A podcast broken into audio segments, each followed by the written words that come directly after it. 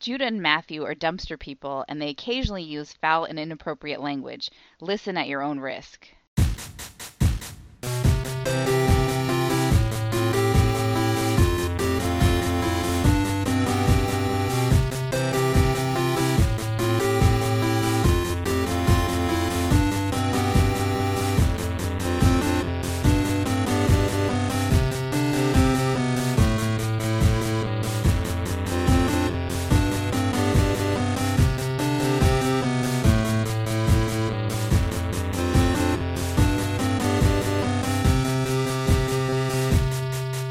Welcome to Brother Eight Star Treks edition. Uh, I'm Matthew. I'm Judah. This is big week 107 of this. Yeah. Excellent project. Um, yeah. If you're listening to the feed and you're not a Twitter follower and you wonder why there are two Star Trek episodes in a row, uh, computer shenanigans, they are year long mailbag recap. it was the biggest mailbag ever. The mail was outstanding. Everybody did a great job. Um, Jose Canseco especially just really packed Yeah. it. Um, but yeah, it's uh, my computer locked it up, wouldn't let me have it anymore. I kept knocking on the door saying, "Can I please have the mailbag?" And the computer was like, "Nah, eat shit." So Never for one second did either of us say think maybe we should re-record that. Maybe Oh, we should do no. another pass at the mailbag. Nah, no, no, no, no, no. Look, if it was Star Trek, I wouldn't even re-record it. We would just release the scores, and that's that's the important. This is the important one. I've been saying it for weeks now. This is the important part of the podcast, the one that we're doing today. Um, so even though I enjoyed the mailbag, no, we weren't gonna weren't gonna touch Yeah. that again. Um. So yeah, week week one oh seven. Uh, you know how this works. We go in reverse order. The episode that finished last place last week goes first this week, and that's almost always Voyager. and it is this time. This week we watched Bliss. Voyager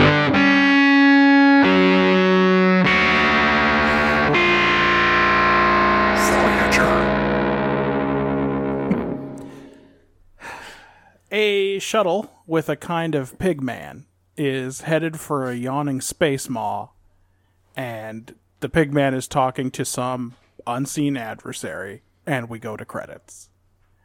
Yeah. On Voyager, they appear to have detected a wormhole. And Matt, where does this wormhole go? Straight uh, to Sector 001. Probably just pops out just right above San Francisco would be my guess. Yeah. Yeah, yeah, yeah, yeah, yeah, yeah. You're not even going to have to look at one of the lesser continents. It's going to put you right over the Golden Gate. Yeah.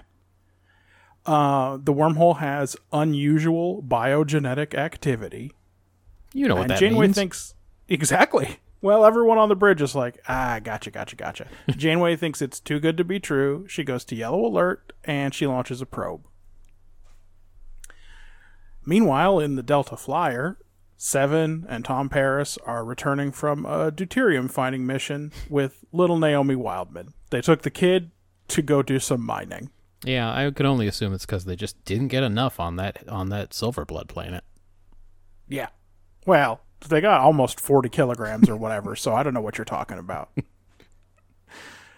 um, and, you know, uh, be, even though this is the end of the mission, and she probably should have been asking these questions all along, because this is the first time we see her, she's complaining because she wants to do all the fun stuff make first contact, get into a space battle. Um, It's almost so like they had Paris- her locked away for most of the mission and then only let her out when they were close to Voyager or something. Yeah, I mean that was sort of my impression. Like it seems like this is an odd odd point for this to be coming up, but um you know, Tom Paris lets her fly the ship for a minute. When they get back, Seven finds Astrometrics full of idiots. Janeway, Chakotay, Tuvok, Kim, and they're all studying this wormhole and they're not suspicious anymore. But she sure is. They should have detected the wormhole days ago for one thing. Yeah. She goes up to Janeway's office later to tell her that the neutrino levels are bonkers, but Janeway has had messages in the meantime through the wormhole from Starfleet saying, Hey, we know about the neutrinos and they're bonkers. Don't worry about it. just honestly, just don't worry about any of it. God, I wish I could just not worry about anything that happens in this episode because the plot is so inconsistent. I, I don't want to get too deep into it, but at this point, the monsters, the monster, he's going to learn it's a monster, is like, oh, don't worry about the neutrino levels. But then at other times, it can just make the sensors read whatever he wants. So I don't know. Uh-huh. I don't. I don't know what's. I don't- Or it can just knock them all out and have, have them have dreams. yeah, it's. I don't. I don't really understand. Yeah. it does have inconsistent powers. Uh, Janeway accuses Seven of just being nervous about going to the Alpha Quadrant. Mm-hmm. And uh, Chakotay comes in and he's decoded another letter for Janeway, and it's more good news. Mark broke off his engagement. the world's most perfect live-in boyfriend, Mark. uh huh. Wow. Now he was married already in Sure. the last letter she got, but you know, maybe he wrote that letter right before the. We don't really learn what happened there, and also we learned this isn't a real letter, so it doesn't matter. I wonder if afterwards she'll be like, when this episode's over, she goes, "Ah, I should have picked up on that. I, knew he Uh, in married. retrospect, there were a lot of clues. I should have picked up on that one." He kept saying, It's me, Mark, in the letter, even though that's not how letters work. uh, Chakotay has a letter too. Uh, he's been pardoned and reinstated and offered a professorship at the academy with tenure, probably. Yep, and free beegers for life. Just all the beachers you can eat. Um, Seven can't believe this shit. And she hacks into Janeway's logs for the day they discovered the wormhole. And sure enough, in the first entry for that day, Janeway says the wormhole is a deception. Yeah. But then her subsequent logs are less and less suspicious. I was wrong something's when I said deception. What I meant was Decepticon, and what I meant by that was totally cool because they're the cool ones. They're the Jets.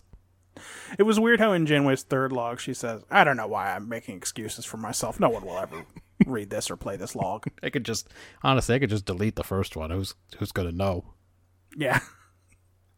Uh, in the hallway, Neelix brings her her own letter from the Alpha Quadrant from some aunt she knew nothing about, and also reveals that Starfleet is making him an ambassador, Yeah. a decision they have made uh, without even doing a phone screen. No, it's true. They didn't even do half an hour with me on Zoom, and I'm never prepared Right. for one of those. Uh, in the mess hall, even Tom Paris, who was on the shuttle with her, and so has been exposed to this for the same amount of time she has, has been swayed by the good news flood. In his case, he's got an offer to join a test pilot program on Australia's horniest beaches, probably. mm-hmm. Yeah, I think uh, it said that Steth was going to be there too, which is interesting. Well, yeah, did he did talk about his big buddy's death? Yeah. so she goes to the only person uh, on the ship who's more of a killjoy than her, Schmullus, and she starts telling him what's up. And she asks him to look into what's happening to the crew. But then Janeway calls her to the bridge to look at the wormhole because that's part of her job description. Hey, come look at this picture of Earth that we're getting through the wormhole. Right. So- Come come here and tell us um, on a scale from 9 to 10 how beautiful this planet is. Right. And also how convinced you are. That's right. the ship is less than an hour away at this point, and Janeway's already planning to land Voyager at Starfleet headquarters, Uh-huh. some, somewhere Yeah, I guess she's going to buzz the tower or something. on the on the football field, maybe. She's been watching Top Gun. She's just going to she she thinks it's the coolest shit. Well, she and Chakotay have been practicing those uh, windmill high fives and everything for sure. uh, Seven, meanwhile, goes back to Astrometrics and does like a real thorough scan, and she discovers there's another ship in the wormhole. Uh, and she makes contact with our friend Pigman from the beginning. Oh yeah, I he know tells that guy. her, "Hmm, I know that guy. "Yeah, we've seen this guy. I know that guy from the He was beginning of the shouting at clouds at the beginning of the episode." I know him, but I'll tell you in the my quick hitters what else I know him from. Oh, I see. Yeah. Uh, well, he tells her she's being deceived, and he cryptically says he knows what you want. and uh, uh, and does he look? Is he a little bit like Malcolm McDowell? Yeah. I mean, he's kind of in that area, but like a pigman version of Malcolm McDowell. Yes. Well, you know Uh, what? I'll just spoil it since we keep talking about this crazy guy. You once said that he reminded you very much of our father in a Babylon 5 episode. Oh yeah. I mean, for the soul leader. He's the soul. He's the guy. He's the soul leader. That's a lot like our dead dad. he's yeah, the soul sure. leader. So I think because he's kind of a pig man, they always put him in some kind of crazy makeup. Yeah. uh, Tuvok comes into Astrometrics and tells her power's cut off and you're grounded, and also there's no record of that transmission you had from the other ship. And she can't reach him with logic either. And he restricts her access to Astrometrics, and she goes to the cargo bay where she hears noises and she finds little Naomi Wildman slinking around. Oh, thank God! I was afraid she was going to find that imaginary rapist again. Oh, yeah, that was a bad scene. Everyone was feeling so many um, uh, uh, powerful deceptions that I thought it was possible. Uh, Naomi is hiding from everyone, even her mother, who's all glassy eyed talking about Earth. But Earth is a place Na- Naomi doesn't know or consider her home. yeah. So she can just she she and Seven are the only people who know that something is wrong. Yeah, this alien monster almost got it right. It's just like Yes. almost the entire crew shared this one drive to get home, but they, they just there were a couple, just a couple of stragglers that they couldn't get. Well, at the end of this episode, uh, the monster convinces them to let it have another go at it, and it, it corrects a couple of little errors. But it turns out it doesn't matter because they never they never even look into it the second time for some reason. yep. Uh, so they go back to sick bay, but Schmullus has been taken offline until they cross through the wormhole, and Tom Paris won't turn him back on. And then Chakotay shows up and tell her tells her that, hey, guess what? This wormhole it goes through a Borg monitored layer of subspace, so Yeah. you're gonna have to go into stasis just until we're through. It's gonna be like just like a two hours. That's right. Um, but because he's not actually evil or anything in this one, he's just being controlled by a weird alien. Uh, she does manage to convince him to let her, let her adjust her regeneration parameters before she goes in. Uh, but what that really means is she just fucking traps him behind a force field. She just goes into there and sets up a force field and does a bunch of Borg subroutines, etc. It's one of those force fields that makes it so that he can't call security and tell them that she clearly said out loud, "I'm going to engineering."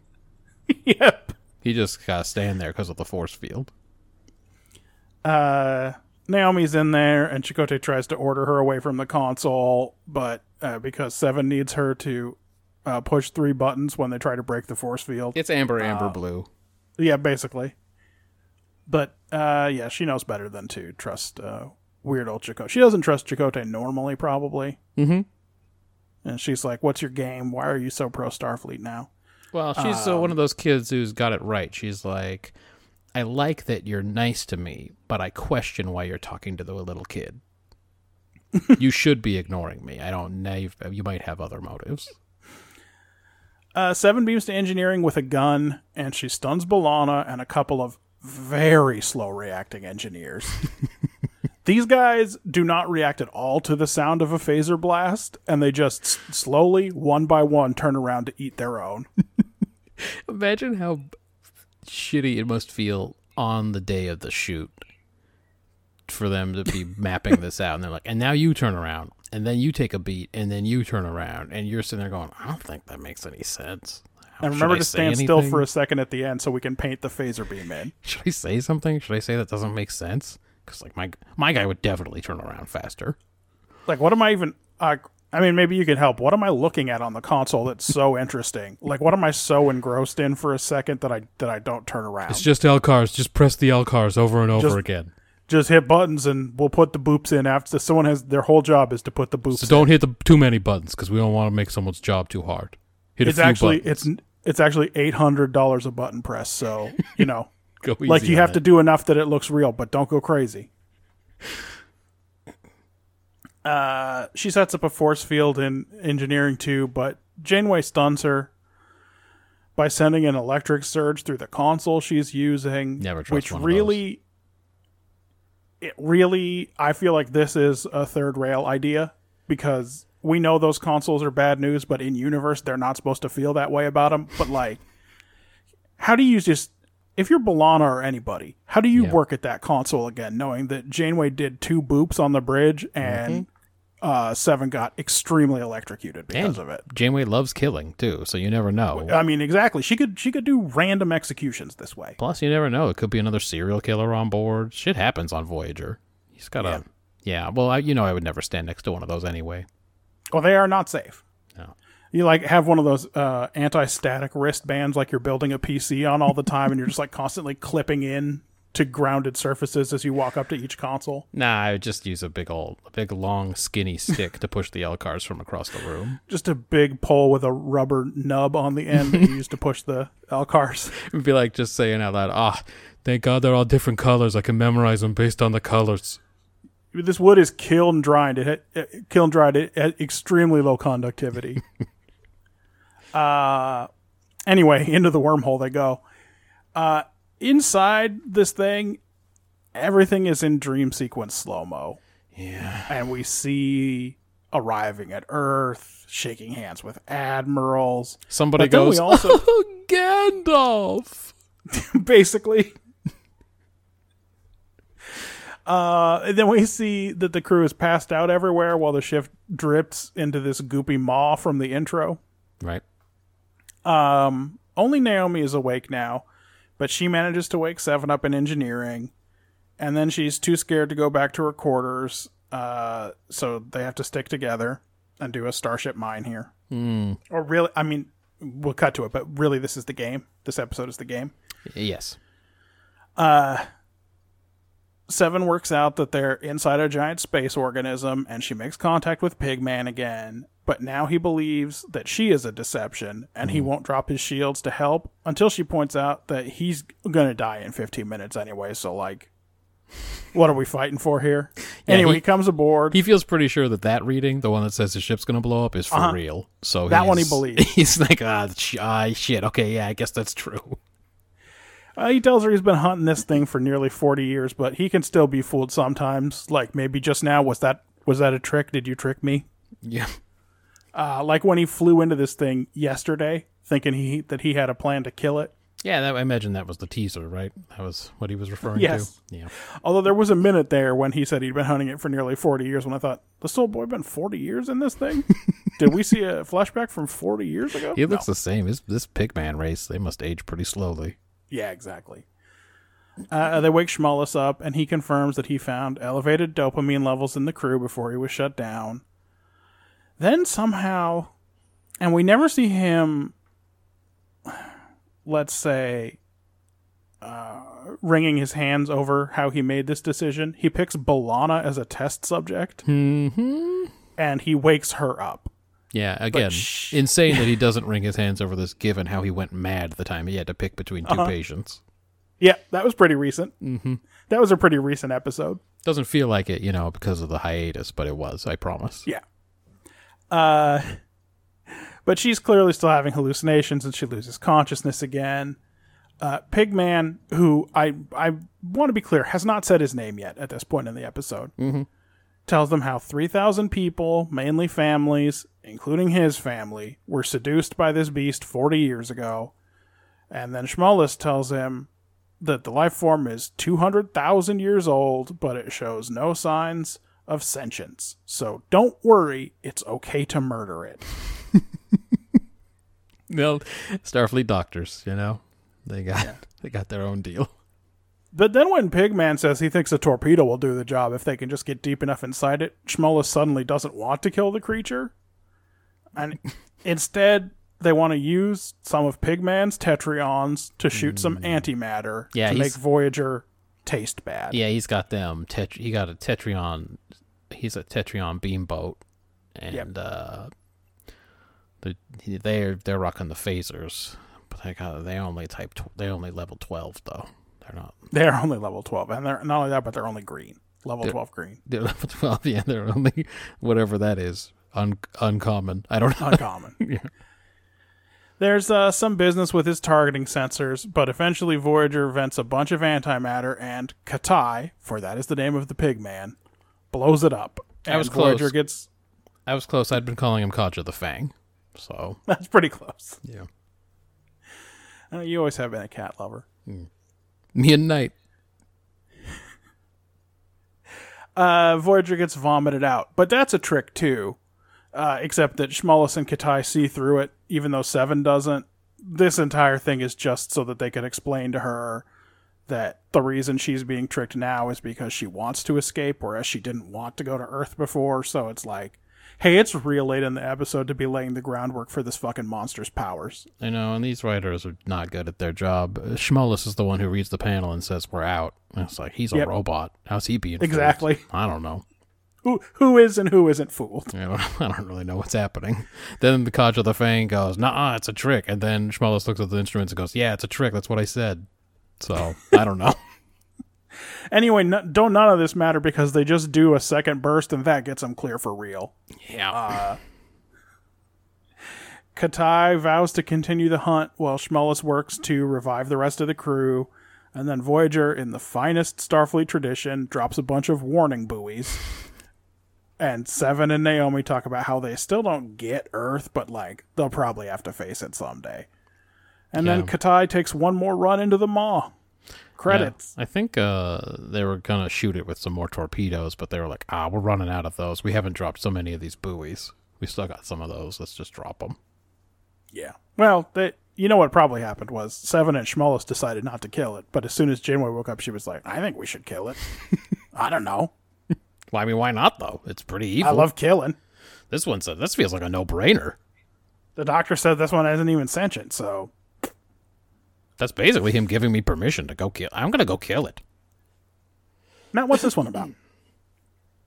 I mean, I think this is like maybe the most literal version of a take we've already seen 150 times, which is be careful, be careful what you wish for, or uh, you know, if it's too good to be true, probably Uh-huh. is. You know what I mean? Like we've we've seen this exact one a 100 times, but this is super literal because it's the it, the monster is making them think that they're they're getting all the good stuff. Um, I wanted it to be something like avoid groupthink at all costs and consult an outsider because of uh, you know Seven and the Wildman baby saving the day with their not wanting to go to Earth or whatever. Right. Um, but it's not. It's the first one, so just a four because we've seen this just so many times. Just a four for me. What about you? Um. Okay, I think that the takeaway from this episode is that you are not the only sensible, rational person in a world full of people who believe what they want to believe and only consider evidence that only supports their existing positions. Because we all fail to be skeptical of facts that support our biases. Hmm. Basically, that no one is special. Uh, the key I mean, moment in I- this episode. Yeah, go ahead. Yeah, I was gonna say. I guess that makes sense with that seven stuff in the end that that, that, Yes. that shoehorned in. and it, it's un it's unconsidered prior to that moment. Seven apparently believes that she's just immune to this thing, and Na- Naomi Wildman's immune to it, and the doctor because he's a hologram, and maybe because she's got Borg shit, and Naomi Wildman's a weird alien or a baby or something. yeah, and the seven being immune to it doesn't even make sense based on some writing inconsistencies in this episode, which we'll get into. Right. Uh, but like Naomi, she just didn't want to go to Earth, so that vision wasn't effective against her. So, you know, be critical when you see something that supports your position, and also remember that people who aren't critical, uh, you know, like that's a pretty inherently human trait. Yeah, they I don't know there. what I would have scored this. It's kind of a long rambling one, but it's not. I mean, it's it is a good thing to keep in mind. Yeah, I don't know what I would have scored this in 2015. You know, prior to some troubling events in American history. The troubles, you can start calling them that. I think the troubles. I we've think had I enough should time. calling them the troubles. Yeah. But here in 2022, it does uh, seem like a valuable lesson to me. Okay. So I'm going to give it as many as seven. All right, that's that seems fair. Um, there have been many times where I've given an episode extra points because of the terrible troubles. And just like people should watch this one and think about it a little. Maybe if someone watched this and they went, "Huh, I guess that's a good point." All right, what about execution then?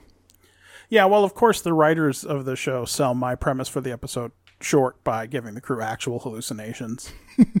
Which is always, you know, there's at least uh, a mandatory deduction, I believe. Yeah, so then it's like, were they even physically capable of resisting this thing's influence or hearing the arguments that Seven made against it? Honestly, they don't. It's not clear. I don't know how powerful the monsters are. I, I, that's one of the things I'm going to be talking about. Is is everyone just dumb, or like is the does the monster actually control them? Right. Yeah, it's not clear. Yeah. And um, you know, it makes sense that Naomi wouldn't be caught up in the same same trap that everyone else is. But I also I think I would have liked it better if there were degrees of skepticism. Like maybe Tom Paris, who is canonically in this series better off dead than back on Earth, Yeah. And Neelix, who has had a lot of questions about his usefulness on the crew once they get outside of his little backyard. Also, he's And got Tuvok. depression. Yeah, and Tuvok, who's just a little less emotional than the others. Like maybe they could have been the last to fall, but Yeah. no, no, they all have to be all in on it. Yeah, this show's often not about subtlety. Yeah. Um. That said, I did expect this to be worse, and I, um, you know, I gave it a five. But then they made me see everyone's passed out hallucinations for no reason. Literally, there's no. it's true. They've already been just for- telling us. exactly. We don't need to see it. Yeah, we were we were told and shown, which is know, kind of a waste of minutes if you're asking Yeah. me. Um, and that is a two point deduction, so it is just going to be a three for me. Yeah, that's tough. See, they didn't.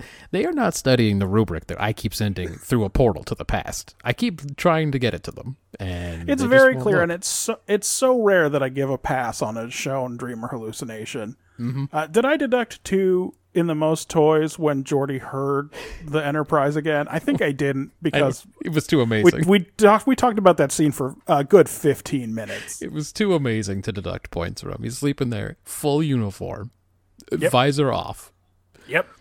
just immediately bolts out of bed and goes, Data. And reaches right over and grabs grabs his visor. he knew Yep, and- exactly where that was. And I recently listened to us talking about that. Not only does he reach over and grab his visor, but he realizes that he's not the right holding it upside down, and he turns it over somehow. He's I mean, look. He if anyone knows the visor, it's him, but damn, he's doing good work in there. But yeah, he just literally dreams the exact memory, the, the perfect Uh-huh. eidetic memory of what had, what he'd heard earlier.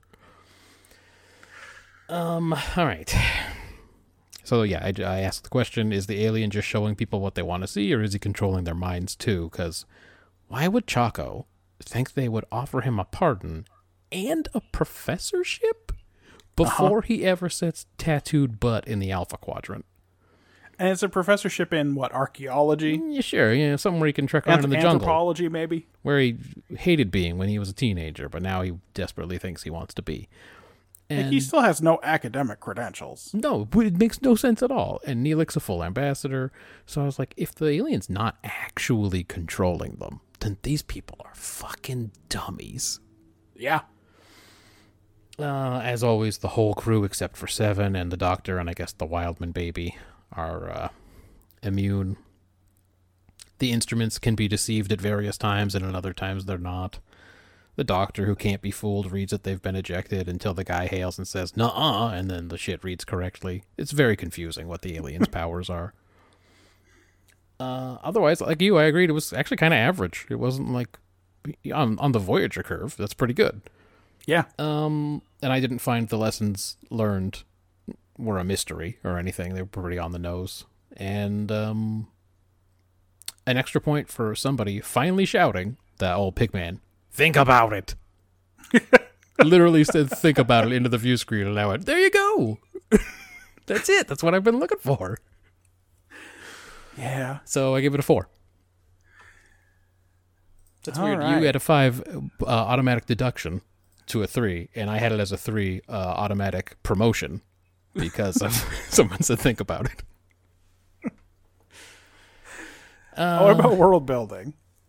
Uh, no way in fucking hell is this little girl going to be able to learn LCARS like we just talked about. I don't. She's like, I want to fly the shuttle or whatever, and I'm good luck. Yeah. I'm never going to learn that. Albert's like, first you push this one, and then you push that one. But what he didn't say is, don't ask me why. That's right.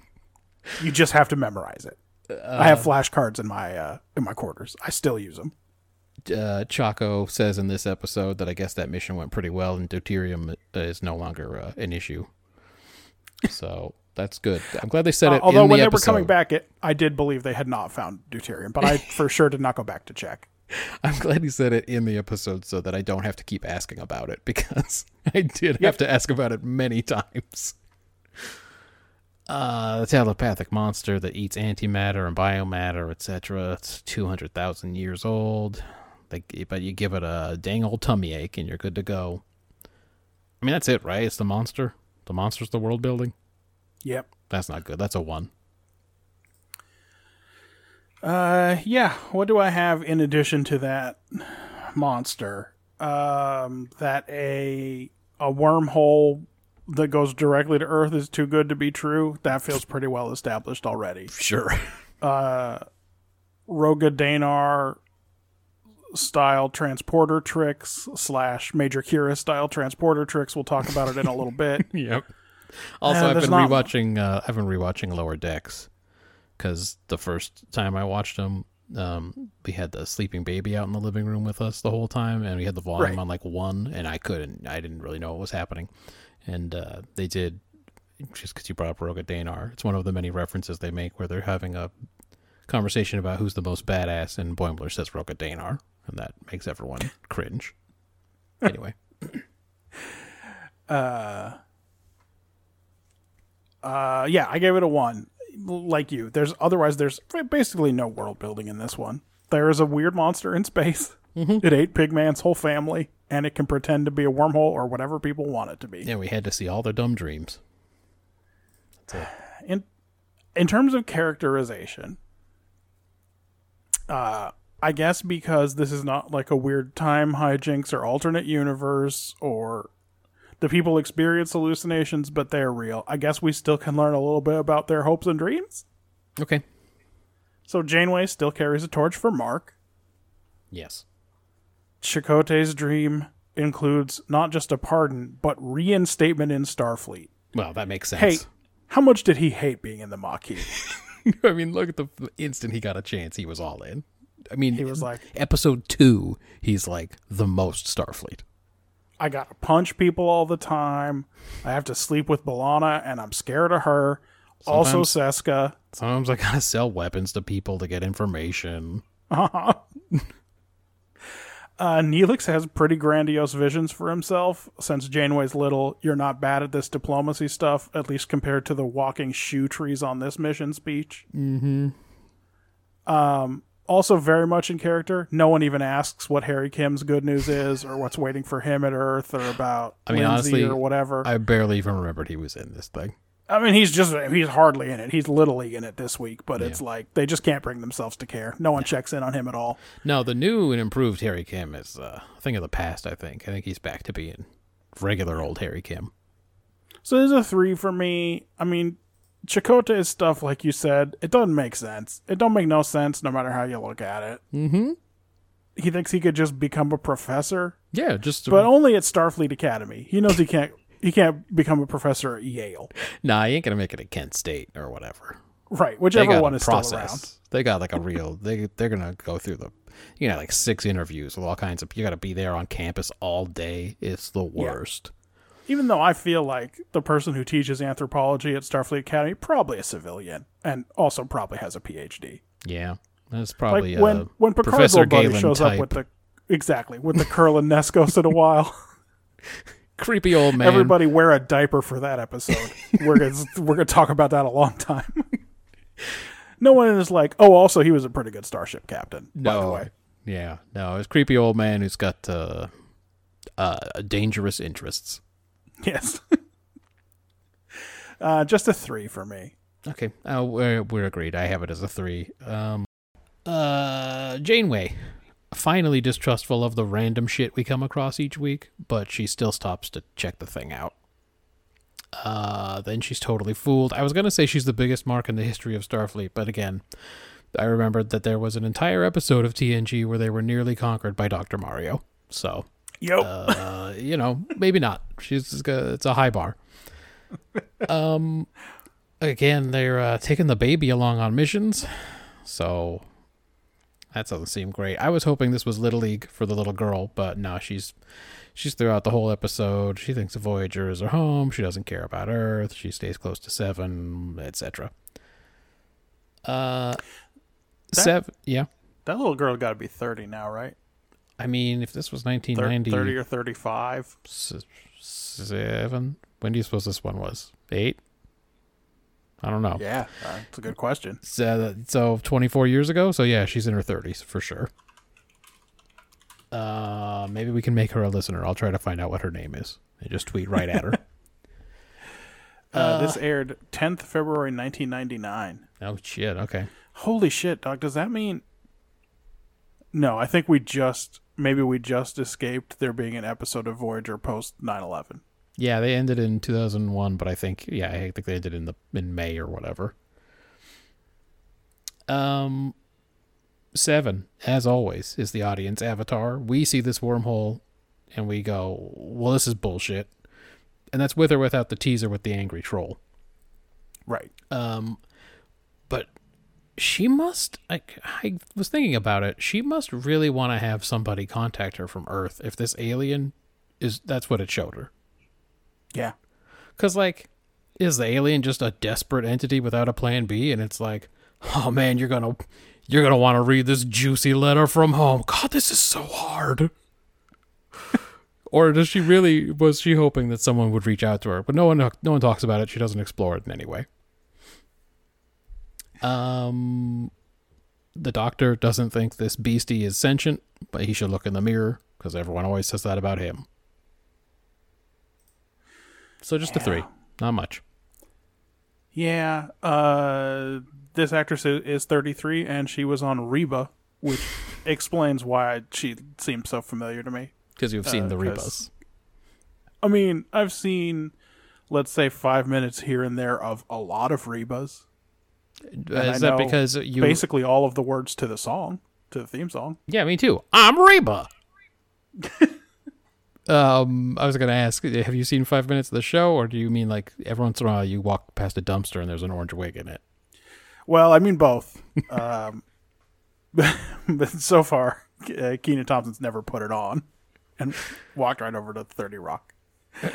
Uh, that's one of my favorite songs. It's a really good song because it One of my contains him those Lonely Islands. saying that he's Reba. It's, important when you have to say it in the song. Uh, uh, voice makes it a winner. Uh, quick hitters. Yeah, give me him. Like I said, it's that guy who played the Soul Eater in B5 that reminded you of our dad. He's got a the lot ang- of people and sometimes animals remind me of our dad. he's got that angry troll voice. Uh, Janeway, as we talked about, says to lay in a descent trajectory to San Francisco HQ. Uh-huh. Man, she like I said earlier, she gonna buzz the tower, I guess.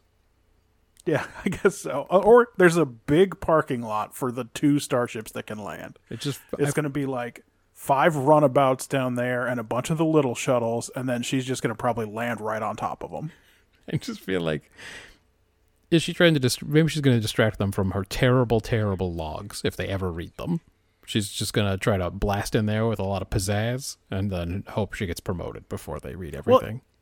It strongly suggests, and I didn't put this in world building, that there's no air traffic control around Earth because she's telling them to plot a descent course, and uh, I mean, she ain't got permission. no. She ain't got permission to land right in Golden Gate Park. No. Her ship doesn't even cloak. No, though I wonder if in if in memory of that great event, if they have maybe a nice spot for a ship to land. Maybe a cloak ship, but doesn't have huge to be. Yeah, just a place where a ship can land, uh, just in case. Yeah. Um, I tried to think about what this alien would use to lure me in, and the problem is I have no big dream. just none. There's nothing in there. Like if you just if you picked me up and shook me upside down, no, there nothing's gonna fall out. I'm totally broke Yeah. on dreams. So it had to be something extremely dumb, like the Oakland A's want to pay you five hundred thousand dollars a year to be a consultant for the rest of your life, but don't worry, they won't actually call very often. You can hang out and play video games or something. and that made me very sad. That that was the best thing I could think of. That's a hard realization to come to. Yeah. Uh, Seven yells out loud that she wants the computer to beam her to main engineering. Tuvok comes in and Chaco just looks at him helpless. Why doesn't he immediately tell him she's in engineering? it's crazy. Listen, the words weren't written on the page, and Beltran doesn't. Uh, No. He don't improvise. you look, it's uh, no skin off him. It's, he doesn't give a crap. It's like, hey, uh, never mind. I had a thing I was gonna say, but it's not important. Um, this girl who's 33 now is way too big to ask to be carried.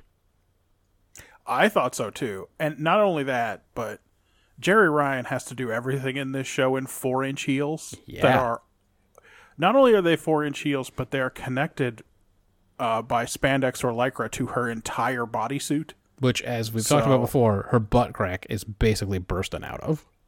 Right. So like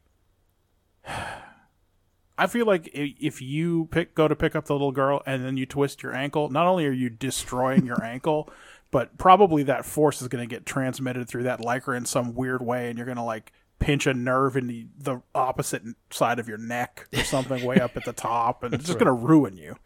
So yeah. Yeah. don't pick up any 8-year-olds. I couldn't believe when they made her pick that girl up. That's too much for an actress to have to do. Um, I was just thinking, my son, I, yes, I am a father, weighs like 24 pounds, and that's heavy as shit. And I wouldn't want to carry this little brat around during a, Yeah. a ship emergency. Um, thank God Beverly Crusher wasn't here to make an impassioned plea for the soul of the telepathic monster. Oh, never Yeah, mind. yeah, did it. Schmullus Yeah, got right. to There it you go. he, he finished that one up for me. I had worst actor candidate B'Elanna Torres talking to the imaginary Maquis risen from the dead. I didn't love that. I didn't love that. There wasn't one oh shit, they told me you got blasted in the brains or anything. Uh that's it for me. Uh, I have a few. Um, there, there are bad. There are a lot of bad cold opens in Star Trek. This is one that was, I think, maybe the least inspiring cold open so far. Like, yes, did I make a big stink about the Council of Monsters in Enterprise the first time I saw that cold Okay, okay. open? Sure, But we did get to see Dolphin Boy and that's important. well, that's right. But Dolphin Boy was hanging around. That was pretty cool. In this one, again, it is uh it is just Pigman Augie in his ship yelling at nothing. It's about 40 seconds long and it ends with him going into what might be a big mouth in space but might also just be a weird cloud formation, especially not in HD. Yeah, it's it's 40 And then it's seconds just- long, but in the style of uh, the motion picture, two thirds of that are special effects. Yeah, and then just two credits, and it's like, well, I don't know that guy. I don't know who he's talking to. Is he under attack or getting zapped by space lightning? I don't know what's happening, and just credits on that, huh? Yep. Always inspiring when you see no main actors show up in the teaser at all. Not only that, but in the hiatus, we had to switch to an app that does not have a skip credits button. Oh, I know. Yeah, we took so long, everything fell off Netflix. We were using Netflix. This show's sponsored by Netflix, and uh, and now we we gotta watch it on the mothership, fucking Yeah. Paramount Plus, and they don't they don't let you skip the credits so very much. No, it, first of all, it's the worst of the streaming apps.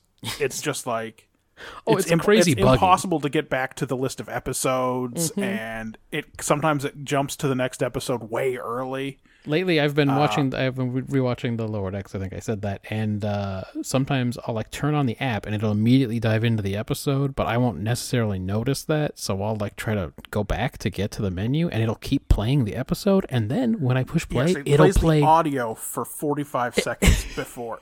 when I push play, it'll play both the original audio that I was trying to Uh-huh. escape and the new audio. Uh huh. Yeah, it's just an absolutely dumpster app. Yeah. Um, but thank goodness we made it all the way through Enterprise before the hiatus, so Oh, yeah. that I don't have to watch uh, Faith of the Heart every time. yeah, or skip through frame by frame on the little seeker Uh-huh. until you find a dark frame and go, "This must be the one." That's probably where it is. Uh, this letter that Janeway got from Mark uh, specifically says her dog is fine and quote unreplicated. so Yep. I don't know what that means. She didn't seem worried about it. No, but it was her fondest wish to hear those words. So I Yes. think maybe a small part of her knew what Mark was going to do to that dog. I think she knew the dog was in some kind of peril. Matt, do you think that there are a lot of questions about how easily Seven can lock out the rest of the crew after this, or do we have a real data lore situation on our Uh, hands? this is 100% a data situation. where- okay. I don't I didn't hear one question asked about it in real time, and I don't think anyone's going to do anything about it now that she saved the day. Now, I grant you that these guys didn't really know that she was their enemy at any point in this because they were just getting all. First of all, they were totally blissed out, and mm-hmm. second of all, they they had all, all of these logical things that they were telling her. Again, wasn't because they were sinister or anything; they were just being fed nonsense by a weird alien. Mm-hmm. But still, she kind of made a mockery of them. Yeah, for sure. And, you know, I don't feel like Janeway is the kind of person who will do a debrief or look at game tape or anything like that. But what about, I mean, do you think Tuvok would? He, he programmed that whole holographic simulation of a Maquis takeover. So He did indeed. there should be some, there should be some review of the, of the tape on this one. Yes, I'm hoping there's an after action report, but uh, again, they play pretty fast. They play by Maquis rules out here a lot, so who knows? Uh, can we talk about the episode title for just a second? Oh yeah, it's called Bliss. when and yeah, when you said you were gonna have to read the description for Bliss, I was very worried about what kind of episode it was gonna be, and then I was actually pretty happy that it turned out to be nothing Entirely non-sexual. Yeah, nothing horny happened, which was I was very happy about that because I was worried. I mean, I we've mentioned a couple of times that this episode is basically identical to the game. yeah, except that episode way fewer O faces. entirely horny. It was just background actors making orgasm faces the whole time. Alyssa Ogawa was Yeah. off the chain No, in she the was- turbo lift. I, I you may have uh, nominated her for worst actor, but I 100% had her for best actor. She, well, went- she, was at level forty-seven or whatever, and uh, She was just it was damp. She was just beaning it up right there in front of him. You could see that thing poking out of the little spandex jumpsuit. it was nasty. Uh, she's very method, I hear. yes, Uh, one day we will learn that actress's name. sure. It's um, Amy Tan. Well, that's not. That's not it. That's not it. Okay, I'll keep thinking about it. when when we cut from their weird fantasies to them all lying passed out on the floor, the ship is at red alert. Who put the ship at red alert? Seven of Nine was unconscious, I think you know the ship has a floor sensor, and if enough bodies hit the floor, it automatically goes to red alert. I mean the ship should be smart enough to do that, Yeah, I wonder, but it's not. wonder if anyone's thought about that. What if a body goes through the floor because Hmm. of some uh, quantum filaments or something? As we know, if I forget what was causing that. just one body, then no. No, Okay. it's just someone just comes across that and goes. Ooh, I imagine. Uh, well, then they put some cones at the entrance to the hallway. I think we decided. we did we did talk about that a little bit. How there was no Uh, way you were ever going to get her out of there, so you're just going to have to Oh, yeah, fucking yeah, yeah. weld that whole thing out of there. You just pop. I mean, it seems like there's just some pop-in panels probably, and that hallway just disappears, and like it's still on the schematics. Anyway, uh, when Naomi wakes Seven up, Seven asks the crew, and Naomi says unconscious, sort of, and then it pans over to B'Elanna. But B'Elanna's unconscious because Seven found the biggest ever Starfleet phaser rifle and pumped her full of nadions or whatever. She's not unconscious because of this thing, and I think the, the director forgot. Definitely forgot. And also, yeah, you're right. I thought the thing was so big, I thought it was one of those uh, Hirogen rifles for a second. I mean, yeah, right. Except that it had clearly has a stun setting, and I don't think those guys have a stun setting. No, I don't think so. Well, I don't know. They love to do stuff with. Pr- nah, they probably don't. Uh, yeah. that does seem like something they forgot they wrote, for sure. Yeah, no, yeah. B'Elanna's not unconscious because she's in the anomaly and dreaming. She got extremely stunned, I don't very think she- stunned. I don't think she had another dream after she thought she saw the Maquis. I think that was it for her dreaming.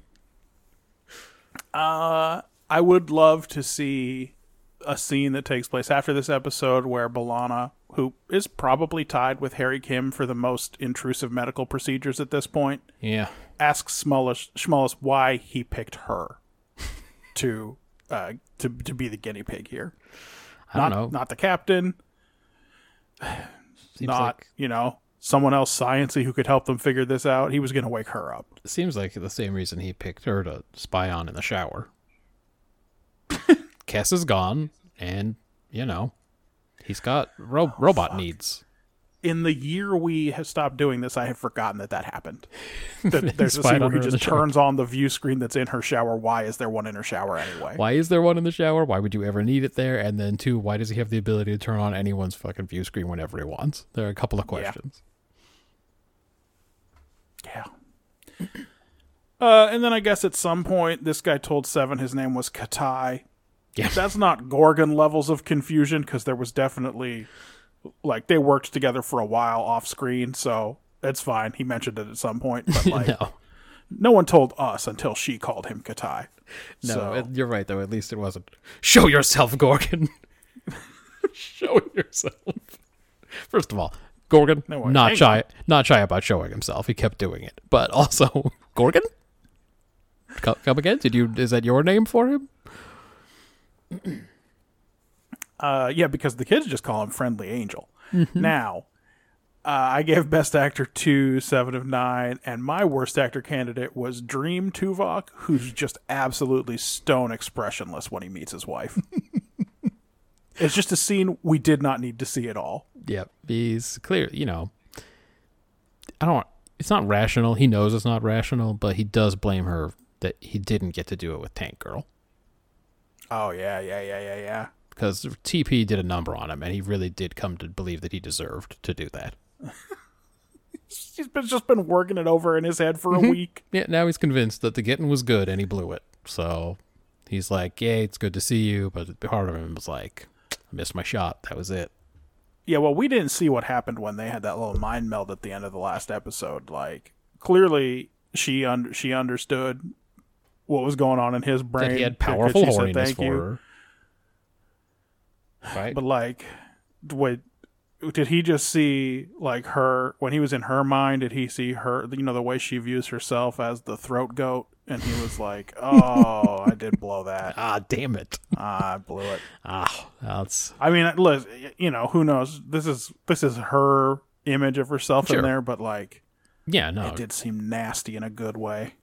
Um, but you know, the good news is s- next week, new aliens. There's always a chance. There's always a chance, Tuvok. Don't don't give up.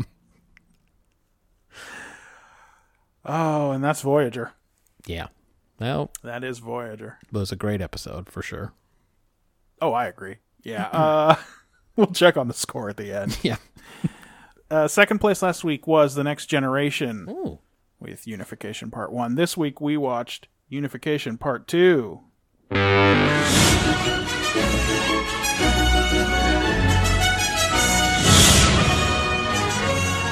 Was the first half of that underwater? I mean, I don't know, maybe. it sounded the first part sounded like it was honestly it was in distress and needed some assistance. uh, you know, that's just uh, good old video conferencing technology at its best. Matthew, after the recap of Unification 1, Spock asks Picard what he's doing there, and then tells him that he is on a personal mission of peace that does not concern Starfleet, and uh, asks him to leave. But Picard insists on an explanation, though he does. This is where he takes a minute also to pull him aside and tell him about Sarek's death. Yeah. Yeah, he's also the It's only only good news. manners to tell him that first. Yeah. Then he can go back to Hey. browbeating him. Hey, are you being a traitor? By the way, your dad's dead. Serica Vulcan, I don't know, you know him. Um, I went and he died, and a part of me thinks it's because I shouted at him, and I feel really bad about it. Because he told me about Pardek, but he didn't tell me everything about Pardek, and I got a little bit mad about it. Afterwards, I thought about it. I was like, I went too far, and then they told me like right after, like right right after that he died. So I'm, I so I killed your dad. I'm very sorry. And they also asked me in a follow up message, do you know like what he was so upset? He seems like he was really agitated right before he died. Do you have any idea what that would have been about? He just kept saying yes. like- he must have gone to see Pardek, and we were like, "What is he? What are you talking about?" And he said it like a hundred times in a row, and then he died. We don't know. Pardek is the name of a noodle dish here, so I don't know if it was not really something you go to see, but like this dude was pretty far gone. Anyway, Spock takes Picard to a back room in this cave, and they talk about Sarek for 20 seconds, and then Spock tells him that he has come to Romulus to encourage uh, an underground movement that seeks reunification with Vulcan. Uh, he tells Picard that the reason that he didn't tell Starfleet was because when he was working on Peace with the Klingons, he put Kirk and McCoy and the rest of the crew in a in a big bunch of danger because he volunteered him for that for that mission in Star Trek 6 Yes. coming soon to theaters. But And- in this film, you get to see William Shatner's greatest acting performance. Please look out for that. That's what he was saying. right. And he isn't wasn't prepared to risk any more lives. But Picard tells him he's not leaving until Spock's mission is complete. And then Spock tells him he's like Jim Kirk, and he f- ge- finally gives a seal of approval to the next generation. Five seasons in, when they don't need it anymore, Very they couldn't get him in the pilot. They could only get McCoy. It was crucially important to do it after Gene died. Uh huh. Uh huh. Uh, back up on the cloaked ship, Data tells K'Vada that he needs access to a computer because he is going to attempt to hack Romulus's entire shit. Yeah. Because it might as well. He's there. it does seem like that's really his like his his thought process. He's like, I'm not going back down there. There's no point, so I'll just hang out up here and try to Yeah. try to break their information net or whatever. Uh, by the way, I don't remember in Unification One any explanation as to why Picard took Data, but how much you um, bet it frosted Riker's ass? Yeah, well, that's what we've been talking about. Picard thinks of Data as his real first officer now, and he's just right, thinking well, of a I- way to offload Riker on somebody. I need to go undercover to Romulus, and I'm taking my main man Data with me. but as we discussed, this Only pad, man for the job. this pad here has got an important B plot that needs to be B plotted. So please get started. On Anyway, I overheard a message about a stolen deflector, so this is Huh? on you.